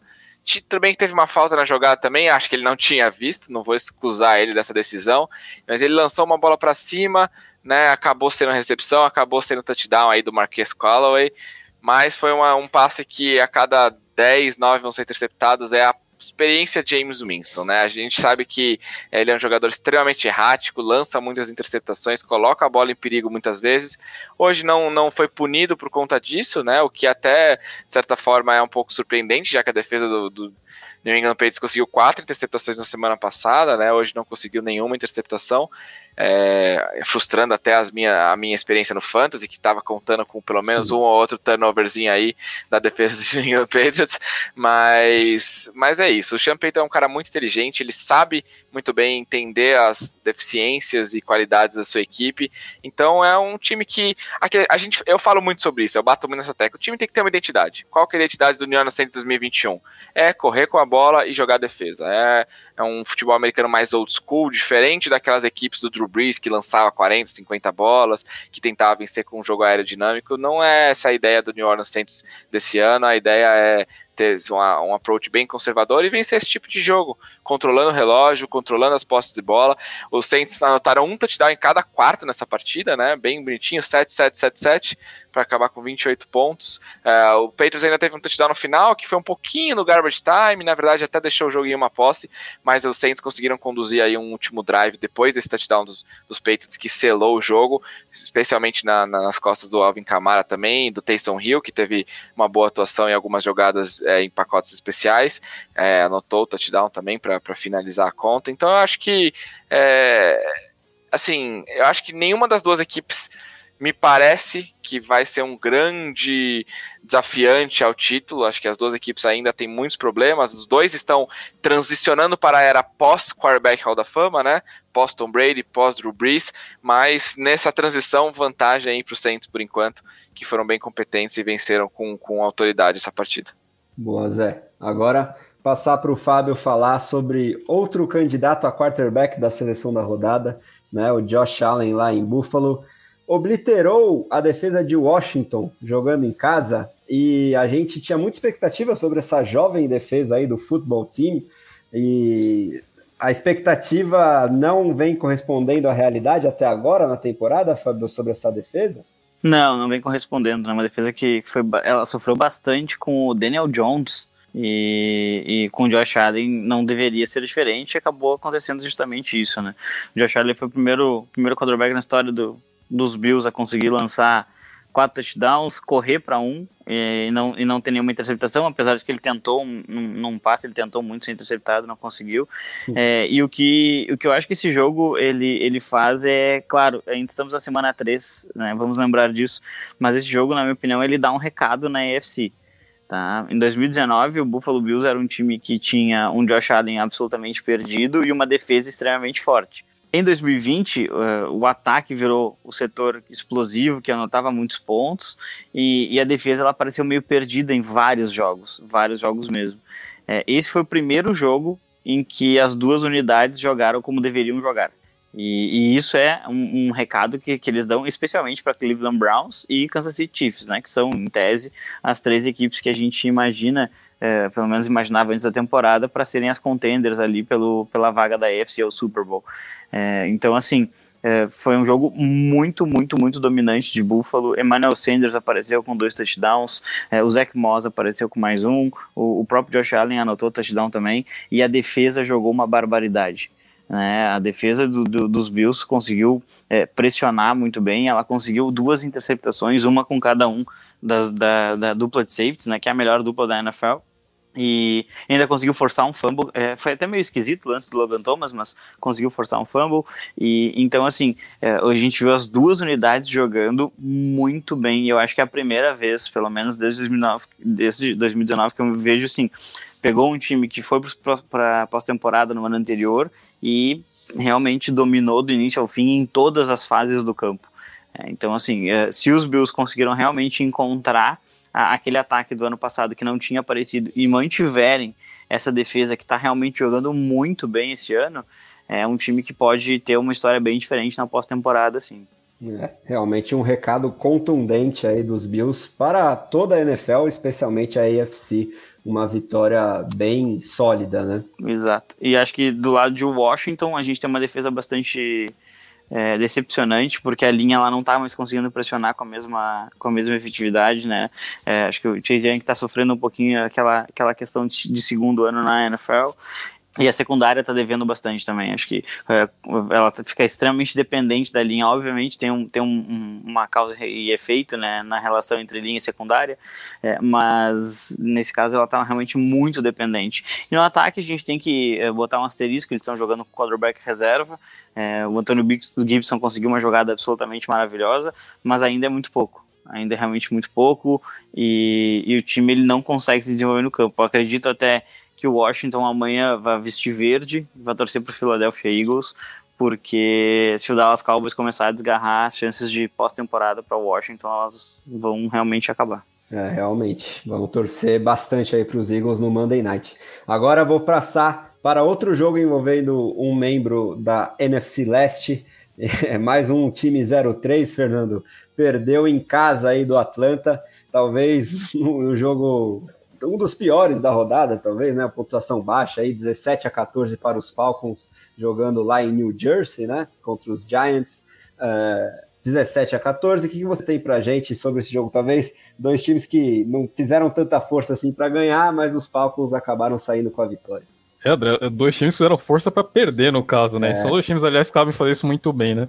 candidato a pior jogo da rodada, sem sombra de dúvidas, e eu acho que o box score ajuda a contar um pouco da, da história dessa partida, né? Porque os Giants foram superiores aos Falcons em quase todas as estatísticas e anotaram apenas 14 pontos contra uma defesa que cedeu 80 nos dois jogos anteriores somados ali. Então isso diz muito sobre a incompetência que os Giants tiveram. Os Giants conseguiram converter o touchdown apenas uma, apenas uma vez em três idas à red zone time abusou, abusou dos erros, seja de, seja de faltas, teve turnover do, do Evan Engram. Uh, os Giants não conseguiram converter quando estiveram perto da, da red zone.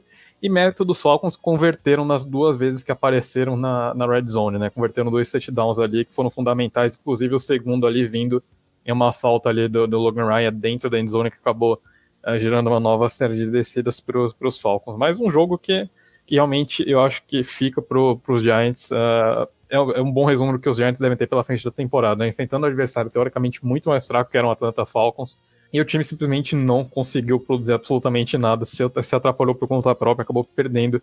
É uma derrota que fica muito na conta realmente do time que perdeu do que muito mais uma vitória né, contra o time que venceu ali. Os Falcons é, fizeram, o, o, fizeram arroz com feijão ali e souberam aproveitar as poucas oportunidades que tiveram. Então também um pouco de mérito para a equipe é, nesse aspecto. Mas realmente sofrível e acho que apenas confirma que nenhum desses times briga por absolutamente nada além de uma escolha no, ali no top 5 e top 10 do draft. É, realmente é, o panorama não é dos mais positivos para esses dois times. Agora falar, é, passar para o Zé falar sobre outro jogo envolvendo um time 03 com um quarterback calouro, né? Os Jaguars receberam o Arizona Cardinals perderam por 31 a 19 aí nesse confronto entre conferências. O que, que você tem pra gente sobre esse jogo, Zé? É, uma pequena evolução dos Jaguars, né? Tiveram uma partida um pouco melhor do que nas duas primeiras semanas. Chegaram a estar tá vencendo esse jogo por 20 a 10. Tudo bem que teve aquele retorno de field goal bizarro que você já comentou, André. Mas, mas a equipe mostrou um pouco de evolução. Chegou a estar tá vencendo por mais de uma posse de bola no terceiro período, né? Mas aí o Trevor Lawrence e o Urban Meyer. Uh, viajaram, acho que acharam que estavam de volta no college, tentaram um flip flicker meio, meio, meio estranho, o Trevor Lawrence lançou um passe lento, atrasado, né, ali para lateral do campo, foi interceptado, de novo voltou a cometer turnovers e a equipe perdeu por mais de uma posse de bola. Acho que a diferença de talento entre as duas equipes ficou gritante no segundo tempo, né? O Kyler Murray nem teve a sua melhor partida, na verdade, ele, ele lançou uma interceptação bem ruim também no, no, no, retorno do intervalo ali, com a equipe perdendo, né? Parecia até que ia custar bastante pro, pro time, mas, mas ele conseguiu conduzir com bastante calma aí a, a equipe a três campanhas de touchdown no, no segundo tempo e, e venceu o jogo com tranquilidade. O James Robinson foi muito bem pela equipe do dos Jaguars, né? Teve cento, mais de 130 jardas de, de scrimmage, conseguiu também um, anotar um touchdown. É, o Trevor Lawrence, ele, ele tem alternado é, algumas boas campanhas com campanhas bem ruins. Ele de novo teve uma boa campanha que acabou num touchdown ali pro DJ Chark, né? Foi, foi uma campanha bem interessante no primeiro tempo parece que o Trevor Lawrence ele tá limitado a uma, duas campanhas boas por jogo, por enquanto, mas pelo menos dá sinais de que ele tem o talento. Teve um passe específico ali no meio do campo que ele é, travou o safety do, de um lado e lançou um, um rifle é, na, na, no meio da, da zona, na, na, no meio da cobertura ali da, em zona na defesa dos Cardinals, que foi extremamente é, interessante e, e, mostra o potencial que ele tem como quarterback, mas ainda falta muita, muita coisa para essa equipe dos Jaguars. Me dá um pouco a sensação de que a equipe não é tão bem treinada, o Urban Meyer está deixando muito a desejar. É, eu acho que você tentar um field goal de 68 jardas no estádio Perdão, isso é, é, já ia criticar o cornetar o Cliff Kingsbury também, né? Mas acho que você tá ganhando por mais de uma posse de bola e, e deixar a equipe virar assim é, dentro de casa, jogando uma partida que não deveria ser É, não, você, você é um time limitado, né? Você é um time que tem que, tem que valorizar a sua, a sua, liderança, correr com a bola, controlar o relógio. Você não pode tentar um flip flicker tentando vencer a partida e colocar o seu quarterback em situação de lançar um turnover que muda o ritmo do jogo. Não, nessa hora você tem que proteger o seu quarterback calouro, você tem que tentar é, limitar esse tipo de erro e infelizmente não é o que o Urban Meyer vem fazendo. E aí a minha corneta ao Cliff Kingsbury, que realmente é um técnico que é, não dá para entender o que passa na cabeça dele. Ele tem muito talento nessa equipe, ele tem um candidato MVP, o Formiga Atômica, Kyler Murray, Baby Yoda, é, um, para mim, um fortíssimo candidato a MVP. Teve uma partida, como eu falei, abaixo dos seus, dos seus parâmetros, mas ele já tem 10 touchdowns totais na temporada, né? Um dos líderes em jardas. Ele tá com uma média, André, de 9.9 jardas por tentativa no passe. Isso é uma coisa surreal. É uma média extremamente alta. É uma média acima de 8, né? Para quem está nos ouvindo ter noção, já é uma média muito boa. 10 é assim uma coisa absolutamente espetacular, liderando a NFL nesse quesito, né? Em, e junto ali com o Matthew Stafford e Russell Wilson. O Russell Wilson um pouquinho a mais com 10.4, mas é, é assim, para mim o Kyler Murray vem muito forte para disputar esse prêmio de MVP, contanto que o Cliff Kingsbury não faça chamadas bizarras como chamar um field goal de 68 jardas no estádio aberto. É, o recorde da NFL era 64, até o Justin Tucker é, alienígena obliterar esse recorde hoje. De qualquer forma, se você não tem o Justin Tucker, você nem tem que pensar nesse tipo de situação. Poderia ter custado o jogo, poderia ter custado aí a, a vitória, como era contra o fraquíssimo Jacksonville Jaguars, né, uma das piores equipes da NFL, não foi o que aconteceu. Os Cardinals estão 3 e 0, importantíssimo, porque a divisão está muito disputada, né? Os Fornais acabaram perdendo no Sunday Night, mas os Rams ganharam, então estão dividindo a liderança da divisão. Qualquer vitória importa. A gente viu os Cardinals ficarem fora dos playoffs ano passado com uma derrota na última rodada, né? Para Los Angeles Rams de John Walford como quarterback. Então não pode perder esse tipo de jogo, não pode perder do Trevor Lawrence nessa altura da carreira. Venceu, mas não convenceu. O Cliff Kingsbury ainda precisa melhorar muito como treinador para que essa equipe faça barulho na pós-temporada. É, realmente essa decisão de chutar em 68 jardas no estádio aberto, é, que não era em casa, ainda que fosse com o an antigo detentor do recorde, o Matt Prater, mas que tinha chutado em Denver, é, se beneficiando da altitude, realmente é, é bem questionável, no mínimo, né? Exato, e só para só complementando, é, é, destaque principalmente para o Christian Kirk e AJ Green, né? Os dois foram muito bem nessa partida. O DeAndre Hopkins está baleado, não está jogando 100% uhum. da sua saúde, então muito importante que os outros recebedores da equipe apareçam. E tanto o Kirk quanto o Green, especialmente o Christian Kirk, eu achei que ele teve uma partida muito boa. Ele que é um jogador que é, com um potencial bem interessante, mas que, especialmente depois da chegada do DeAndre Hopkins, ficou um pouquinho em segundo plano, apareceu hoje e isso vai ser muito importante para os Cardinals no futuro, é, que, seu, que suas peças complementares apareçam, porque não dá para contar com o DeAndre Hopkins, especialmente com a saúde dele um pouco questionável aí nessa temporada.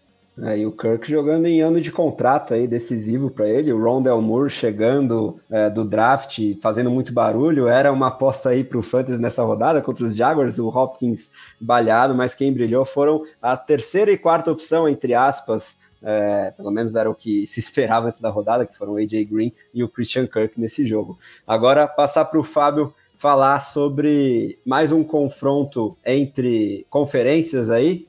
Cleveland Browns recebeu o Chicago Bears pela primeira vez com Justin Fields titular e o Justin Fields talvez tenha muitos pesadelos com essa estreia dele como titular, né, Fabio? Um desempenho ficou abaixo, bastante abaixo é, em termos de estatística aí. Ele não passou nem das 100 jardas de passe. O que você tem para gente sobre esse jogo de uma defesa tão forte dos Browns, né? É, na verdade, não tem nem como avaliar o Justin Fields em si, né? Porque a, a linha ofensiva dos Bears ela é um desastre, né? Ela se dos nove sacks na partida. Nove sacks. Foi o dia de consagração do Miles Garrett, né? Ele anotou metade desses sacks. E eu, eu, tava tão fácil sacar quarterback nesse jogo que o Jadavion Clown conseguiu dois. Né? Então, assim, pra você ver que o, o, nível, o nível da coisa, né? O Jadavion Clown é uma das maiores promessas que parece que nunca saiu da universidade. É, o, o Chicago Bears, se você pegar as jardas de passe e subtrair as jardas que foram perdidas em sec, sobra uma, exatamente uma jarda. Uma jarda. Né? O total que, que esse time conseguiu ofensivamente foram 47 jardas na partida. É, os, o Cleveland Browns, por outro lado, conseguiu mais de 400. Né? Então foi um verdadeiro massacre. Até é, é, incrível que não tenha sido um placar mais elástico, mas aí vai também é, de uma boa atuação defensiva do, de uma unidade que é muito boa lá em Chicago. No né? o Mack conseguiu uh, dois sacks, dois tackles for loss também. E eu acho que tem que, tem que ressaltar aqui é, dois pontos que são interessantes lá em, lá em Cleveland, né? Uh, hoje o Nick Chubb teve uma partida um pouco mais comum, e aí o Kareem Hunt teve uma partida muito boa, com mais de 8 jardas por tentativa, e a gente teve o retorno do Odell Beckham Jr., né? Teve um, um jogo de quase 100 jardas, né? Somando as jardas que ele, ele foi envolvido numa corrida, né? Então, somando as jardas de, de totais dele, ele chegou a quase é, 100 jardas na, na, nessa partida. E, e assim, sobre Justin Fields a gente não vai falar nada, porque realmente não tem como avaliar um quarterback que foi sacado nove vezes. Eu não me lembro é, de, de, de, partidas, muitas partidas assim, se não me engano, a defesa dos Ravens há uns dois anos fez uma partida de mais de 10 sacks também, mas é, mas é impossível você dizer que o, primeiro jogo de um jogador na NFL, um jogo fora de casa, dele como titular, né? É, um jogo fora de casa, não, contra um time que é melhor que o seu, é, você não tem o um mínimo de suporte ao redor, é, é, é, meio complicado de você avaliar o jogador em si. Ah, ele prendeu a bola demais em determinados lances. Sim, isso vai acontecer. Isso acontece com quarterbacks que estão na NFL há 15 anos. Mas é, a, a, sensação é que o Justin Fields ele é um quarterback que, que, se você colocar hoje como titular dos Bears, é capaz da linha ofensiva causar uma lesão nele, uma lesão grave. Que nem aconteceu com o Joe Burrow na última temporada. Então, é, não basta você simplesmente adicionar um quarterback no, na sua franquia e achar que ele vai resolver todos os problemas. Né? Você precisa investir no, no talento ao redor. E os Bears precisam urgente endereçar essa linha ofensiva. Né? Agora o time está 1-2, está na divisão dos Packers e está vendo o Minnesota Vikings ter desempenhos melhores. Então, é, os Bears estão pensando em pós-temporada, já tem que ligar um alerta. E do outro lado, os Browns, eles não estão 3-0 por, um, por alguns erros de é, execução lá no primeiro jogo contra o Kansas City, mas é um time que já mostrou que realmente vem muito forte, parece o time mais é, capaz de levar uma divisão que a gente esperava um pouquinho mais antes da temporada, né? Mas os Browns estão correspondendo, sim. É, realmente os Browns vêm muito forte.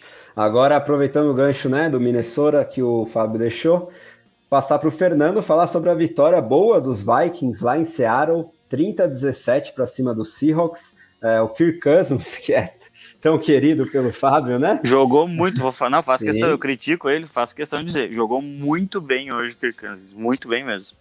Tá com uma passer rating, né? Um índice de, de com, é, completude de passes, de, de, passes completados bem interessante, né, Fernando, nesse início de temporada. O que, que você tem pra gente sobre esse jogo? É, pois é, pois é, André. É, o jogo começou ruim para os Vikings, na verdade, né? Com o Seahawks abrindo vantagem logo no começo. Mas exemplo da semana passada, quando os Seahawks abriram uma vantagem muito grande contra os Titans, o time não conseguiu segurar essa liderança e terminou zerado no segundo tempo, né? Parece que essa é a tônica do, do Seattle Seahawks na temporada, né? Começar ganhando abrir vantagem ali, o time começa explorando muito bem, começa conseguindo umas jogadas longas ali, hoje foi com, com o Metcalf, e depois parece que o ataque do time acaba freando um pouco ali. É, a defesa dos Vikings conseguiu segurar o time do, do Seahawks ali na, na parte final, né, e parece que, parece que o ataque do Seahawks reverteu para o que era no ano passado, né, então começando aí pelo lado vencedor, agora indo pro, pro lado do, do, Minnesota Vikings aí. E bom, se o Fábio elogiou a atuação do Kirk Cousins, eu não tenho mais o que falar, né? Mas realmente, extremamente eficiente, o Cousins uh, com uma, uh, sendo extremamente eficiente no começo de ano acertando maior, é, quase todos os passes que ele tem tentado, ainda não, ainda não foi interceptado. Hoje teve três touchdowns ali, distribuiu muito bem a bola. E do, os Vikings sem o Dalvin Cook, né? Acho que é importante a gente ressaltar, né? O Cook era, era uma dúvida ali para o jogo, acabou realmente ficando de fora. E o time entrou com o Alexander Madison, que substituiu muito bem a altura ali. O Dalvin Cook teve uma média de 4,3 jardas aí por carregada, 112 jardas, ainda adicionou mais 59 jardas em 6 recepções. Não anotou touchdown ali, mas é, foi, foi, uma das, foi um dos motores aí desse ataque dos Vikings, né? Quando consegue estabelecer o jogo terrestre, normalmente acaba fluindo muito bem. Então é realmente um, um Minnesota Vikings surpreendente ali, né? Quase ganhou do, dos Cardinals na semana passada, hoje conseguiu finalizar o serviço aí contra o, o Seattle Seahawks, né? É importante para os Vikings não caírem naquele buraco do 0-3, né? No ano passado os Vikings se colocaram no buraco perdendo muitos jogos no começo do ano. Esse ano perderam ali aquele jogo apertado para os Cardinals. Hoje conseguiram se recuperar e já ficam ali numa situação um pouquinho mais confortável nesse 1-2 ali. Já começam a, a sonhar de repente com, é, com um pouquinho a mais. E acho que ressaltar também é o, o, a péssima defesa do Seahawks, né? Que agora fica com a pior defesa da NFL, uma média de 440 jardas cedidas por partida, né? Foram mais de 500 jardas contra, contra os Titans, né? Na semana passada, os Seahawks cederam quase o mesmo número de jardas que a defesa dos Panthers cedeu na temporada inteira, né? E nos dois jogos hoje, hoje os Vikings sem o Dalvin Cook colocaram mais de 400 jardas também. Então foram quase mil jardas cedidas em duas semanas.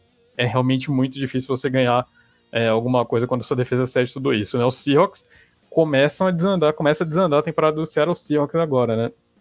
É, como, como a gente ressaltou algumas vezes aqui no programa, é, Cardinals e Rams invictos, né? Duelo na semana que vem. É, os 49ers 2-1 agora com essa derrota para os Packers e os Seahawks 1-2, né? E numa divisão tão, tão disputada quanto essa, se você, é, você ganhar fora da divisão é importantíssimo, né? Os Seahawks já começam aí perdendo dois jogos fora da divisão e ganhar dentro da divisão a gente sabe que é complicadíssimo. Então, é, é sinal de alerta ligado aí lá em Seattle. Realmente, ficar para trás dessa maneira numa divisão tão forte vai ficar difícil correr atrás do prejuízo. Agora, para o último jogo da rodada, aquele que eu assisti em companhia do meu amigo José Ferraz. Quero que ele comente, pistole se quiser também, fica à vontade aí sobre New York Jets e Denver, né? Denver Broncos jogaram em Denver e o placar foi de 26 a 0 para os Broncos. É. Tirem as crianças da sala agora que se você ficou até agora conosco aqui no podcast, você está prestes a ouvir palavras fortes sobre a equipe de Nova York, lado verde. Olha, é, é difícil, André. É difícil. Realmente eu acompanho a equipe há muitos anos, mais de uma década.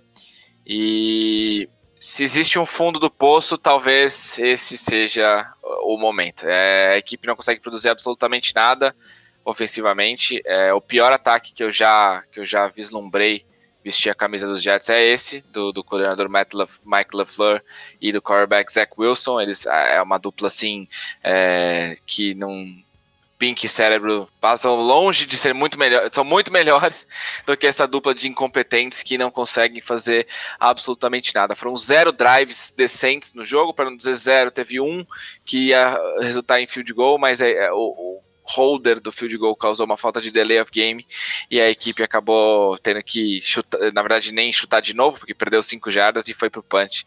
Então anotando 0, 0 pontos nessa partida, né? Mérito dos Broncos, que tiveram uma partida perfeita. Uh, o Vic Fangio, que é conhecido por dominar quarterbacks calouros, novamente é, teve uma, uma, uma, execução defensiva muito boa. Essa defesa do David Broncos é uma das melhores defesas da NFL, pelo menos vem se mostrando assim, né? Mesmo com a ausência do Chubb, a equipe não sentiu nem um pouquinho. A linha, a linha defensiva controlou totalmente a linha de scrimmage, né? O, os Jets, a linha ofensiva dos Jets que vem sofrendo muito. O Fábio falou aí dos nove sacks cedidos pela, pela linha ofensiva dos Bears.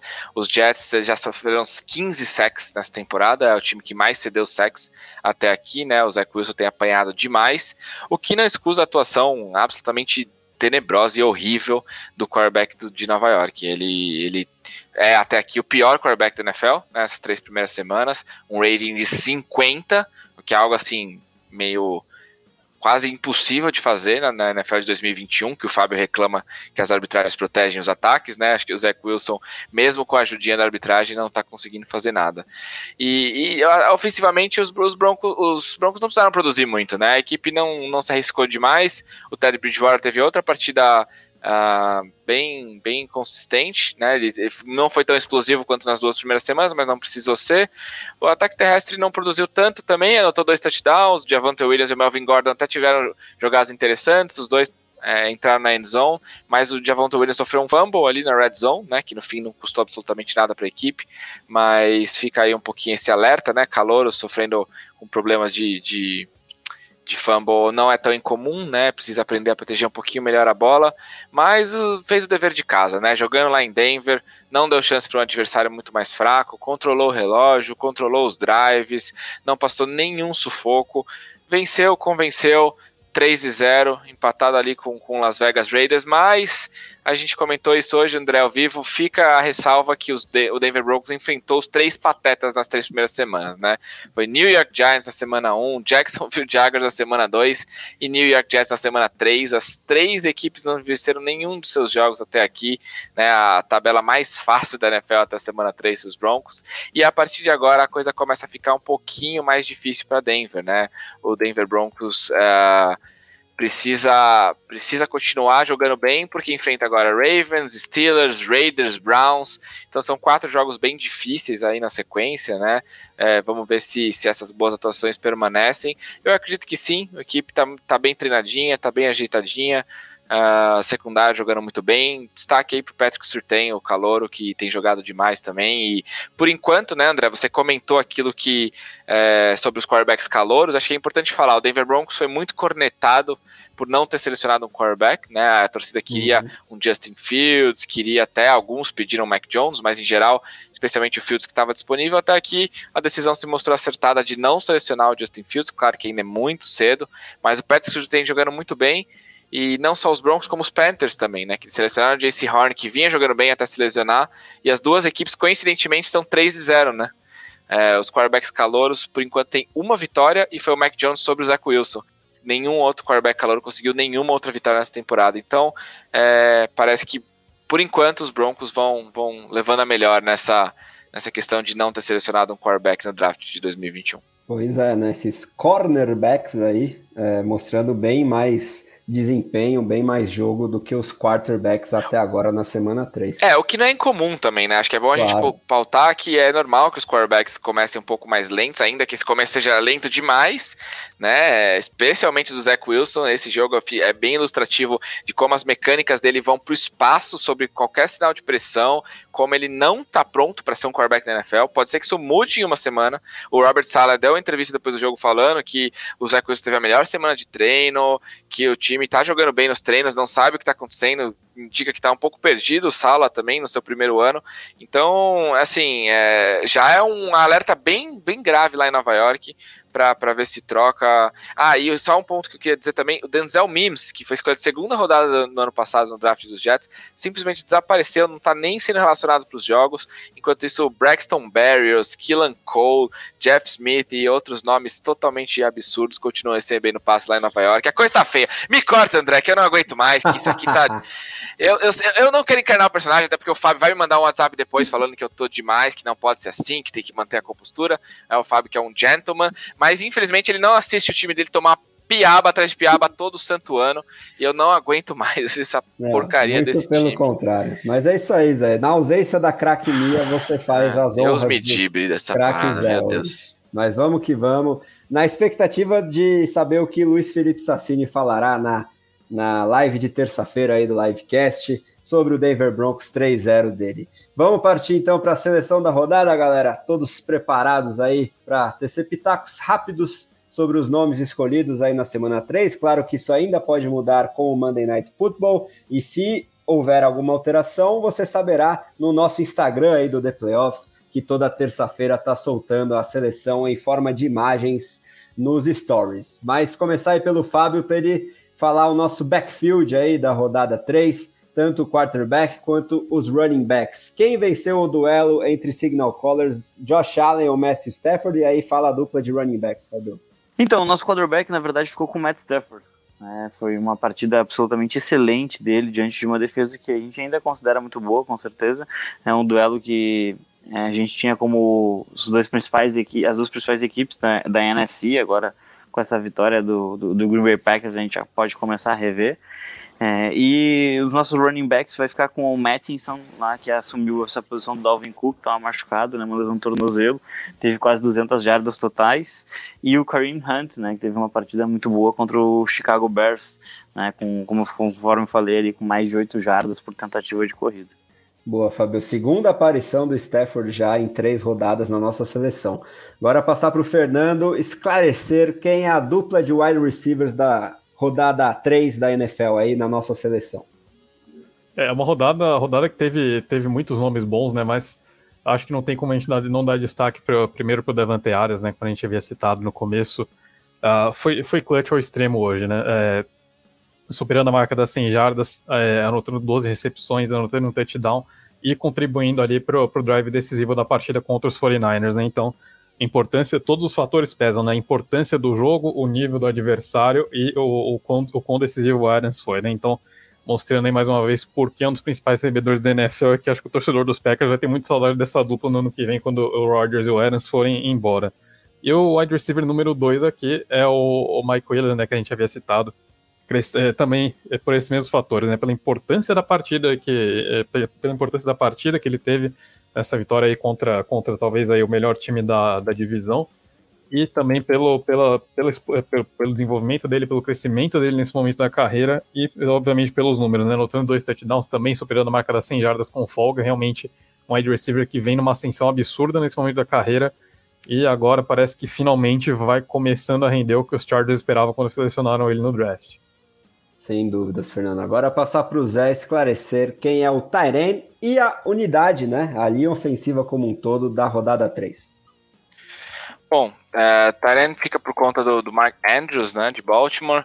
A gente comentou um pouco aqui sobre as dificuldades no jogo aéreo dos Ravens, né? O Marquise Brown teve uma partida tenebrosa com, com drops e o Andrews novamente se mostrou como o alvo mais confiável do Lamar Jackson, né? Passou a 100 jadas de novo, é, é um dos melhores talentos da NFL recebendo passes. Eu acho que esse, esse ataque dos, dos, Ravens precisa evoluir pelo ar, mas pelo menos conta aí com um dos melhores talentos da NFL e isso ajuda bastante. Já pela linha ofensiva, a gente ficou com a linha ofensiva do Minnesota Vikings, né? Que é uma linha ofensiva tão criticada, uma das não sei se uma das piores, mas uma das não é uma linha, não é das melhores linhas ofensivas da NFL, né? Passou por nova reformulação esse ano, muitas mudanças e foi muito bem, é, tanto protegendo Kirk Cousins quanto para o jogo terrestre, né, abrindo espaço para o Alexander Madison, que substituiu o Dalvin Cook por lesão, e mesmo assim a equipe conseguiu correr muito bem com a bola, que é o DNA ofensivo, né? E cedeu somente um sec aí para a equipe do Seattle Seahawks. Então, muito mérito para a linha dos Vikings, que é como o Fábio falou aqui no nosso pré, que talvez a gente não consiga ter outra oportunidade de elogiar essa linha ao longo dessa temporada. Realmente deve ser bastante raro uma nova oportunidade de colocar a linha ofensiva dos Vikings na nossa seleção, mas hoje fizeram por merecer. Agora, passar para o Fábio falar os três nomes da nossa linha defensiva, tanto o Interior Defensive Lineman quanto os dois Edges, Fábio. É para alegria de meu querido José Ferraz, o Queen The Babyface Williams entra como inside defensive lineman, teve um sec meio na partida de hoje contra o Never Broncos, e é um dos... Uh, a defesa do, dos Jets, apesar do, do Zé reclamar tanto, é porque ele, é um, é um, ele torce muito para ver um ataque bombando lá em Nova York, né? Mas a defesa dos Jets é uma defesa muito bem treinada, e a linha defensiva especialmente vai muito bem. O Kenny Williams teve uma partida muito boa quando o quarterback que vinha mostrando bastante mobilidade, uma linha ofensiva que vinha mostrando uh, que sabia proteger seu quarterback, então ele entrou na, na seleção da rodada. É, e nossos edges serão, são dois do mesmo jogo, né? É o Miles Garrett com 4 sacks e meio, mais 4 tackles for loss. Uma partida gigantesca, maiúscula do Miles Garrett, melhor edge da NFL hoje. E o nosso segundo edge é o Khalil Mack, né, do Chicago Bears, que teve números bons também, dois sacks, dois tackles for loss, uma partida bem consistente, mas é, não teve OL para buscar uma vitória, né. Então não adianta ter um edge rusher pagar várias escolhas de primeira rodada se você não consegue investir no seu ataque. Exatamente, para vocês verem como o Fábio Garcia não tem rancor algum da saída de Khalil Mack do Las Vegas Raiders dele. Né? Exatamente, o Max Crosby tem mais sacks desde a troca, mas ok. Ah, lá, sempre bom ressaltar. Agora passar para o Fernando falar para gente quem é o linebacker, o cornerback e o safety da nossa seleção da semana 3, Fernando. Bom, então começando pelo linebacker aqui, a gente ficou com o Logan Wilson, obviamente, pelas, por conta das duas interceptações dele ali na partida do, na vitória dos Bengals sobre os Steelers. Para cornerback, é, para cornerback foi um nome, um nome bastante surpreendente aqui, mas foi o mas foi o Tavon Campbell do, do Los Angeles Chargers, conseguiu forçar dois turnovers ali na vitória sobre os Chiefs. E o nosso safety fica aí, o Justin Simmons, aí, a pedido do Zé, como representante do, dos Broncos aí nesse, nesse shutdown sobre o, o New York Jets dele. É, conseguiu uma interceptação, uma das duas interceptações dos Broncos na partida, e contribuiu aí para os Broncos massacrarem os Jets e não cederem nenhum ponto nesse jogo.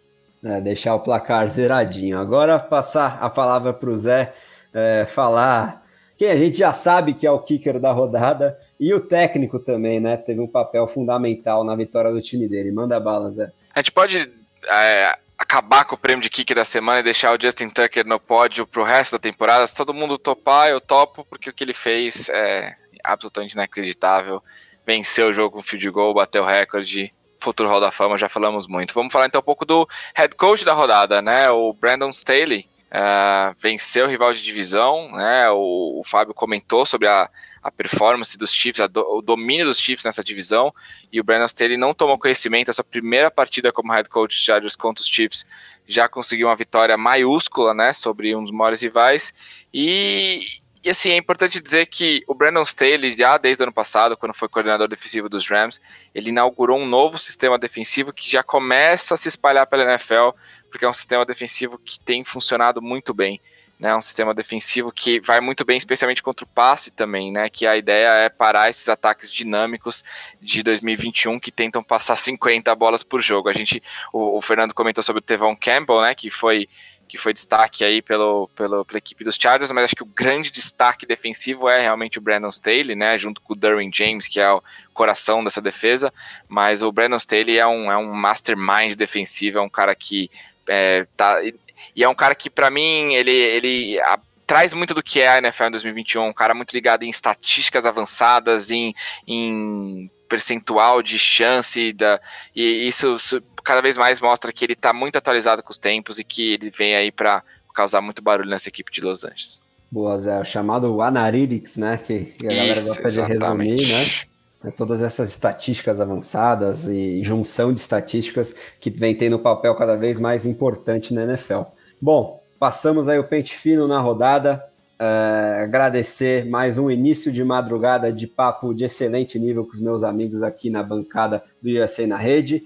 Pedir o destaque final primeiro do Fábio, já com a expectativa para o Monday Night Football. E também ficar o recado para vocês é, acompanharem o podcast do Posters Night Football que ele está fazendo com o Miguel e com a Amanda. Está sendo bem legal, Fábio. Muito obrigado aí por mais uma aula de análises e seu destaque final com a expectativa do Monday Night. Bom, obrigado, obrigado André, Zé, Fernando pela, pelo debate. É, aproveitando o gancho, até na, na quinta-feira teremos Jaguars versus Bengals, se eu não estou enganado. Então na sexta a gente vai estar tá analisando esse jogo lá no, no podcast com o Miguel e com a Amanda, né? E expectativa do, do Monday Night. O meu, o meu destaque final, na verdade, é o Kansas City Chiefs. Tá? É, e é, mais, é muito mais uma questão do que uma conclusão, né? Eu estou muito curioso para ver como que o Kansas City Chiefs vai buscar formas de solucionar seus problemas defensivos. Porque o ataque a gente sabe que, uma, que mais cedo mais tarde ele vai ter partidas sensacionais, né? Que isso deve acontecer com uma frequência mais, mais rápida. Mas como que essa defesa vai reagir? Hoje teve a volta do Hitchens, né, que, o, que é um linebacker. Ele não é bom, mas para o grupo dos Chiefs ele é ok. Então é, ele acabou ajudando bastante, mas não é o suficiente. Então eu estou bem uh, intrigado para ver como é que essa defesa vai reagir depois de duas derrotas seguidas, em que se deu bastante pontos, se deu bastante jardas e não conseguiu ser clutch, como as defesas adversárias conseguiram, né? Tanto de Ravens quanto de Chargers. E minha expectativa para Monday Night, sendo bem honesto, não lançando nenhum tipo de zica reversa, é a primeira derrota da temporada do Las Vegas Raiders. Sim, uh, os Chargers têm um quarterback sensacional e tudo isso que o Zé falou sobre o Ben Staley, eu particularmente compartilho da opinião. Então eu vejo o jogo como muito complicado, talvez é o maior desafio dos Raiders, apesar de jogarem entre aspas em casa, porque Las Vegas, é, o Las Vegas Raiders indo a Los Angeles, né? É, a maior torcida de Los Angeles ela ainda é dos Raiders pelos Super Bowls que a franquia conquistou quando jogava pela cidade. Eu então, sei que você tá empolgado no Las Vegas Raiders verso, mas o Monday Night que o André tá perguntando é sobre Dallas Cowboys e Philadelphia Eagles. Ah, perdão, já tô projetando o Monday Night da semana seguinte, né? Mas é. é muita empolgação é, com o Reidão. É, é, a loucura do torcedor, é a loucura do torcedor. Mas sobre o Monday Night dessa semana, eu tenho uma estranha sensação de que os Eagles vão ser muito competitivos nesse jogo. Tá? É um jogo divisional, é um jogo de, de Monday Night, é um jogo que ele vai, ele vai mostrar um pouquinho mais de Jalen Hurts para a NFL. E, e, eu tô com a estranha sensação de que vai ser um jogo bem competitivo. Não quer dizer que os Eagles vão vencer, é, mas eu não acho que vai ser esse atropelo que as pessoas estão tratando do, do, Dallas Cowboys. Até acredito numa vitória da franquia de Dallas, mas eu acho que vai ser um jogo realmente bastante competitivo e eu tô bem curioso para ver uh, esse matchup do jogo aéreo de Dallas contra uma secundária que sofreu bastante nos últimos anos, mas começou bem essa temporada. Então eu acho que é, é esse o ponto-chave para definir quem é que vai vencer a partida. Aí eu já mandei aí duas análises dos próximos dois Monday Night, só vá, e vamos lançar nos podcasts. Maravilha, já está com crédito aí na conta, Fabio. Agora agradecer o Fernando aí mais uma vez pela presença, pela companhia nesse início de madrugada que a gente sempre grava assim que acaba o Sunday Night, a gente aperta o play aqui para que vocês tenham já na manhã de segunda todo esse conteúdo maravilhoso. A sua expectativa para o jogo entre Dallas e Filadélfia, lá em Dallas, Fernando, e agradecer novamente aí. Muito obrigado, meu amigo. Opa, valeu André, valeu Fábio, valeu Zé, obrigado a todo mundo que nos ouviu aí. E pois é, acho que deve ser um jogo bem interessante, né? Pelo que o Washington não vem apresentando aí, o New York Giants a gente pode descartar com alguma tranquilidade. Em tese, é o confronto direto aí pela liderança da, da divisão, né? São os dois, os dois times favoritos aí para o título. Os Eagles têm um começo de temporada bastante surpreendente, né? Fizeram, conseguiram uma vitória bastante sólida sobre o Atlanta Falcons, que não é parâmetro, mas na semana seguinte fizeram um jogo bastante honesto contra o San Francisco 49ers, né? E os Cowboys acho que foram um pouquinho ao contrário, né? Fizeram uma estreia muito boa contra os Buccaneers e aí conseguiram uma vitória ali sobre os Chargers na semana 2, mas uma vitória que não, não foi lá muito convincente, né? Deve ser um jogo bastante equilibrado realmente. Eu acredito que ah, bom, meu palpite, eu acho que eu vou também vou ficar com o Philadelphia Eagles nessa. Acredito que os Eagles, pelo, pelo que apresentaram nessas duas primeiras semanas, eu acho que são um time um pouquinho mais consistente do que o, o Dallas Cowboys. Né? Os Cowboys acho que também são um time que é, a gente não tem muito, não, não estabeleceu uma identidade assim, tão clara nessas duas primeiras semanas, né? Teve, de novo, uma estreia muito boa, mas a atuação contra os Chargers teve diversos tropeços ali, foi uma vitória muito mais na conta dos erros do adversário do que propriamente na, na competência dos Cowboys. Mas realmente deve ser um jogo, um jogo bem legal e valendo o título de divisão, sempre tem alguma coisinha a mais ali para a disputa. É, realmente, vale a liderança aí da divisão, vai ser bem legal. Agora, agradecer ao Zé aí pela presença, pelas análises. Um grande abraço para o meu amigo e a expectativa dele para o Monday Night. Valeu, obrigado André, obrigado Fernando, Fábio, sempre um prazer fazer parte desse programa, obrigado a todo mundo que nos ouviu até aqui também.